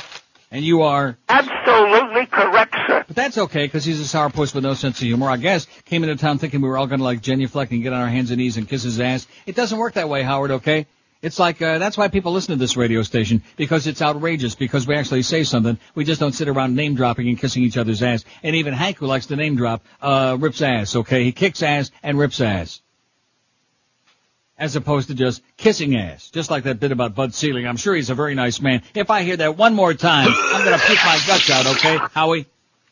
Finally, after much begging and pleading, now again, this uh, guy named Don, and I thank him for faxing me this, it says, I serve on the pension board for a multi-million dollar company in, um, I can barely read this. A multi-dollar, I'm sorry, a multi-million dollar fund in Broward County. Last winter I attended an investment conference in New Orleans that featured many top money managers from New York and elsewhere. At these conferences, the managers tend to tell the truth because they know institutional investors are invested for the long haul. Your local stockbrokers are afraid to, uh, afraid to scare you out of the market, so they tend to present a rosy scenario. Yeah, like Mitch Hirsch. Oh, don't worry, it always comes back. Right. The outlook from the majority of speakers was rather dismal. The most logical speaker, in my opinion, was a guy from Boston who had 30 years experience running funds. He said the Dow would have at best a break-even year in 2002, but that the Nasdaq was overvalued and should eventually sink to a true value of about 1200.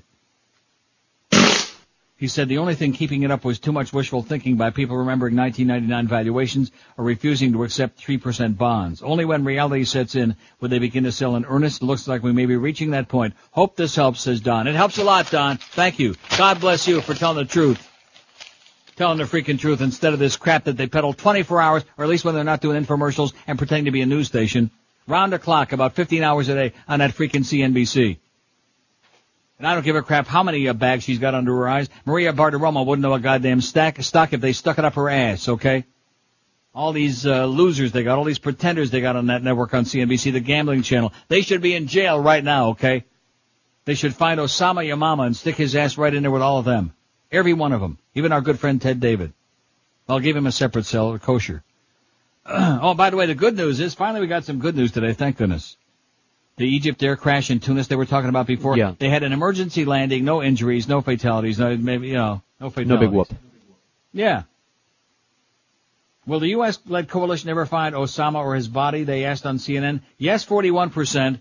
No. 59% of the American public said, hey, they're not going to find him or his body. No Osama Yamama. That goes to show you how little confidence we have, and rightfully so. They couldn't find a goddamn egg in an omelet, the FBI. But maybe they got this guy in Texas, and then again, maybe not. Man nabbed for stalking Caroline Kennedy. Boy, the Kennedys sure got their problems these days, you know? Uh-huh. A Canadian man apparently obsessed with the Kennedys was awaiting arraignment yesterday on charges that he stalked Caroline Kennedy Schlossberg in the lobby of her Upper East Side apartment building official. That's the first name that I pronounced right today, and I'm very proud of it. Police said Sidney Waite, 39, there's two, of Richmond, British Columbia, has been sending Schlossberg unsolicited letters and parcels for the past two years. Some of the letters contained threats, police said. Waite apparently never tried to contact Schlossberg in person before, police said, but last weekend he ventured to see her more than 3,000 miles from his home in Canada. Although he arrived at 4.30 p.m. Sunday, he told the doorman he had a 1, a 1 p.m. appointment with Schlossberg. The doorman grew suspicious because he knew Schlossberg wasn't home, police said. That's generally not a good idea. To say you have an appointment with somebody when they're not home? Are you're expecting a call from somebody? Unless it's Greg Reed, of course, because then you know you won't get the call anyway. The doorman then recognized Waite's name, which the man had given him, and linked it to many letters and packages Schlossberg received, police said. The doorman called the 19th precinct. On officers arrived 10 minutes later and took Waite into custody, police said. Oh, by the way, resolution is in limbo in a standoff at the Church of the Nativity in Bethlehem. Aren't you surprised by that? No. No. Oh, we got a deal. We don't have a deal. Uh, get Monty Hall in there to make a deal, okay? Because you guys over there, between the Arabs and the Jews and the Jews and the Arabs, Christ, they couldn't decide on where to eat deli. Oh, I think it's falafel today, don't you? Anyway, uh, this guy was charged by police with harassment, aggravated uh, harassment, and stalking all misdemeanors. Schlossberg, 44, is the last surviving member of former President Kennedy's first family. She has a reputation for keeping a far lower profile than other relatives, including her brother John F. Kennedy Jr., who started a political magazine before he died in that plane crash in 1999. And just keep in mind that we're irreverent. See, we're also bastards on this show because we didn't suck his ass, JFK Jr. Just like all the uh, tabloids did and all the other magazines did. Oh, he was uh, wonderful. Wait, What did he ever do? Started that magazine. Yeah, exactly. And crashed plus that most, plane. plus most people with two eyes or even one eye believe that he was never uh, he was never uh, JFK's son anyway. He looked like Aristotle. And we know that Jackie bitch, we know what a slut she was. She was banging everything and of course there was JFK. So there was a lot of banging going on, baby. So why is everybody so bent out of shape about Bubba? That's what just that's that's what kills me about America. Such hypocrites. Your presidents have been screwing their brains out for years. I mean, uh, Roosevelt died there with his mistress at his side in Warm Springs or Hot Springs or, uh, you know, I don't think they were too hot with him, but nevertheless. Been going on forever. Jefferson with the, with the slaves he was banging, and now they're arguing about who's really the descendants of uh, Jefferson and the slave women and all of this crap. Last time I checked, he was the, the turd president. You turd. Yeah. So that goes back, well, back a few uh, ways. But oh my God, Bubba, and, and then they talk about, well, she was so young compared. What the hell difference does that make? Every old fart with some money wants to bang some hot young chick. All you old farts out there that are salivating, that are yanking yourselves raw with pictures of Britney there when there was Pepsi spots. Who the hell are you kidding, man? See, now with this, um, this new deal where, where you can like uh, eliminate the spots. What the hell was Right. it? I was talking about it yesterday. I don't have that. What do they call it? TiVo and uh, yeah, T. what's that Well, I don't have that one, but There's a anyway, couple with, of a, with a with a new technology where you can like eliminate the spots, that's out because now people are going back to the VCRs. They want to make sure they get the spots when Britney's on there. They don't want to miss any sporting events if Britney's Pepsi spots are going to be on there. And when she was 17, in fact, I guarantee if she would have been famous when she was 16, she uh, still probably looked pretty. See, I can't even say it because I know that Smallville's on tonight. She still looked pretty damn good when she was 16, okay? I'll guarantee you that. And these same old leches that were sitting there screaming about goddamn JF, about JFK and about, uh, Bubba and this one and that one. Although at least JFK had better taste. He was banging some hot looking chicks. One thing about Bubba, he don't care, you know? He's a dog. If it, if it's warm, he's, uh, he's into it. More ways than one. Hey, how'd you like to have a big one? We're talking now. Now see, don't, right away they want to put two and two together and get five and a half. We're talking about a big paycheck, a big impressive paycheck that you can do something with. If you do want one, then Fast Train can help you get it. Jim Mandich, I f***ed him. Oh! This is Senator Ted Kennedy, and I want to talk about one of the most important priorities for America's future, cuts in education for every child in America. We cannot rebuild and modernize America's schools. The doors will be closed for many students. We ask you, the American people, to stand with us by letting the President and Congress know there's not one dollar in the budget for education. Democrats ask the President to join with us to keep billions of dollars and $600 billion in new tax breaks for the wealthy. Thank you for listening. You're welcome. 1246 at 560 WQAM. So anyway, Luke John Helder, that's the name of the uh, scumbag that they're looking for. Who's got, is it green eyes or blue eyes? Green. You sure? That's what they said. Green? Are you sure? Well, whatever he's got. He's got two eyes and a nose, and he's 22, and he's a punk. So somebody faxed me the uh, text, which I already had this, but, you know, it'll kill some good time. The uh, text of the wording of the letter found with the pipe bomb, and this was the uh, one in uh, Scott County, Iowa. It says it doesn't know if it matches, le- this is from CNN.com. It's not known if it matches letters connected to the other mailbox uh, pipe bombs. And the uh, content is, it says mailboxes are exploding. Why, you ask? Attention, people. You do things because you can and want, desire to. Uh, if the government controls what they want you to do, they control what you can do. If you're under the impression that death exists and you fear it, you do anything to avoid it. This is the same way pain operates. Naturally, we strive to avoid negative emotion slash pain. You allow yourself to fear death. World authorities allowed and still allow you to fear death. In avoiding death, you're forced to conform. If you fail to conform, you suffer mentally and physically. Our world powers utilizing the natural survival instincts in a way that allows them to capitalize on the people. To live, avoid death in this society, you're forced to conform slash slave away. I'm here to help you realize slash understand that you'll live no matter what. It's up to you people to open your hearts and minds. There's no such thing as death. The people I've dismissed from this reality are not all dead. Huh? They're not at all dead. Conforming to the boundaries and restrictions imposed by the government only reduces the substance in your lives. Oh, there's that substance, again. When 1% of the nation controls 99% of the nation's total wealth, it's a wonder that why there are control problems. Is it a wonder? Is it? The United States strives to provide freedom for their people. Do we really have personal freedom? I've lived here for many years and I see so much limitation. Does the definition of freedom include limitation? I've learned about the history of various civilizations in history and I see more and more limitation. Do people enjoy this trend of limitation? If not, change it. As long as you're uninformed about death, you'll continue to say how high when the government tells you to jump. As long as the government's uninformed about death, they'll continue to tell you to jump. Is the government uninformed about death or are they pretending? You've been missing how things are for a very long, for very long. I'm obtaining your attention in the only way I can. More info is on its way. More attention getters are on the way. If I could, I would change only one person. Unfortunately, the resources are not accessible.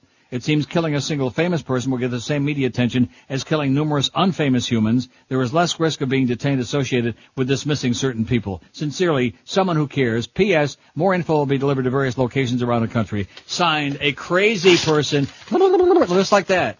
A stark raving crazy person. How do you like them apples, huh? Remember when we used to get reams and reams of faxes just like that from someone in the audience? Mm-hmm. Crazy Mhm. person Mm-hmm. who we had to call the cops on? Mm-hmm. Yeah, it kind of like bubbles up in my mind now thinking about it. Yeah. Right. Mm-hmm. Mm-hmm. Anyway, there you go. Zion America, baby. More, more uh, support there for uh, what I've been talking about for years. Forced sterilization. When they find this scumbag and you look into the background, I'll guarantee you'll find some real smarmy crap. You know what I'm saying? I wonder which side of the trailer park he grew up on.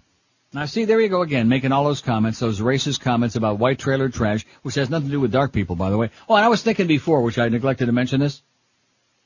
Who do you think is the white, is the dark folks in South Florida, their favorite cracker radio personality?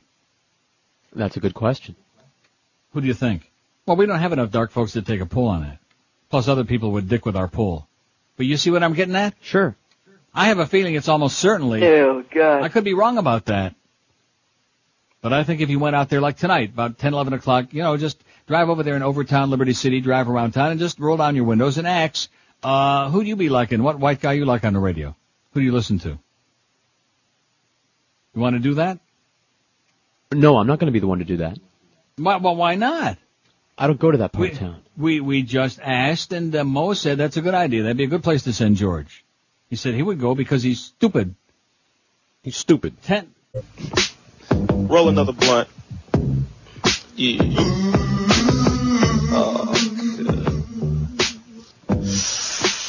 La da da da da. La da da. La la la la. La la la la. La la la la. I was gonna clean my room until I got high. I was gonna get up and find the broom, but then I got high. Uh, la, da, my room is still messed up, and I know why. Why, man? Yeah, cause I got high. Because I got high. Because I got high. La, da, da. I was gonna go to class before I got high. Come on, y'all. Check it out. Uh, I could have cheated and I could have passed, but I got high. Uh, uh, la, da, I'm taking it next semester, and I know why. Why, man? Yeah, cause I got high. Because I got high. Because I got high. Go to the next. Go to the next. Go to the next. Uh, I was gonna go to court before I got high. Uh, I was gonna pay my child support, but then I got high. No, you wasn't. Yeah. La, da, they took my whole paycheck, and I know why. Why, man? Yeah, hey, cause I got high. Because I got high. Because I got high. La da da da da da. I wasn't gonna run from the cops, but I was high. Uh, I'm serious, man. I was gonna pull right over and stop, but I was high. Uh, la da da. Now I'm a paraplegic, and I know why. Why, man? Yeah, cause I got high. Because I got high. Because I got high. La da da da I was gonna make love to you, but then I got high. I'm serious. Uh, I was gonna eat your pussy too, but then I got high. Now I'm jacking off, and I know why. Turn this off. Yeah, because I got high. Hey, go. Because I got high. Hey, do that over, because man. I got high. Come on, man. Don't, no, on, come on. Go. Go. I messed up my entire life because I got high. Go, go, go. Uh, I lost my kids and wife because I got high. Say what? Say what? Say what? Say what? Now I'm sleeping on the sidewalk and I know why. Why, man? Yeah, hey, cause I got high. Because I got high. Because I got high. La la da da da. I'ma stop singing this song uh, because I'm high. Baby, oh. I'm singing this whole thing wrong because I'm high. Bring it back. Bring it back. One copy, I'll know why. Why, man? Yeah, hey, cause I'm high. Cause I'm high. Cause I'm high. Are you really high, man? La da da da.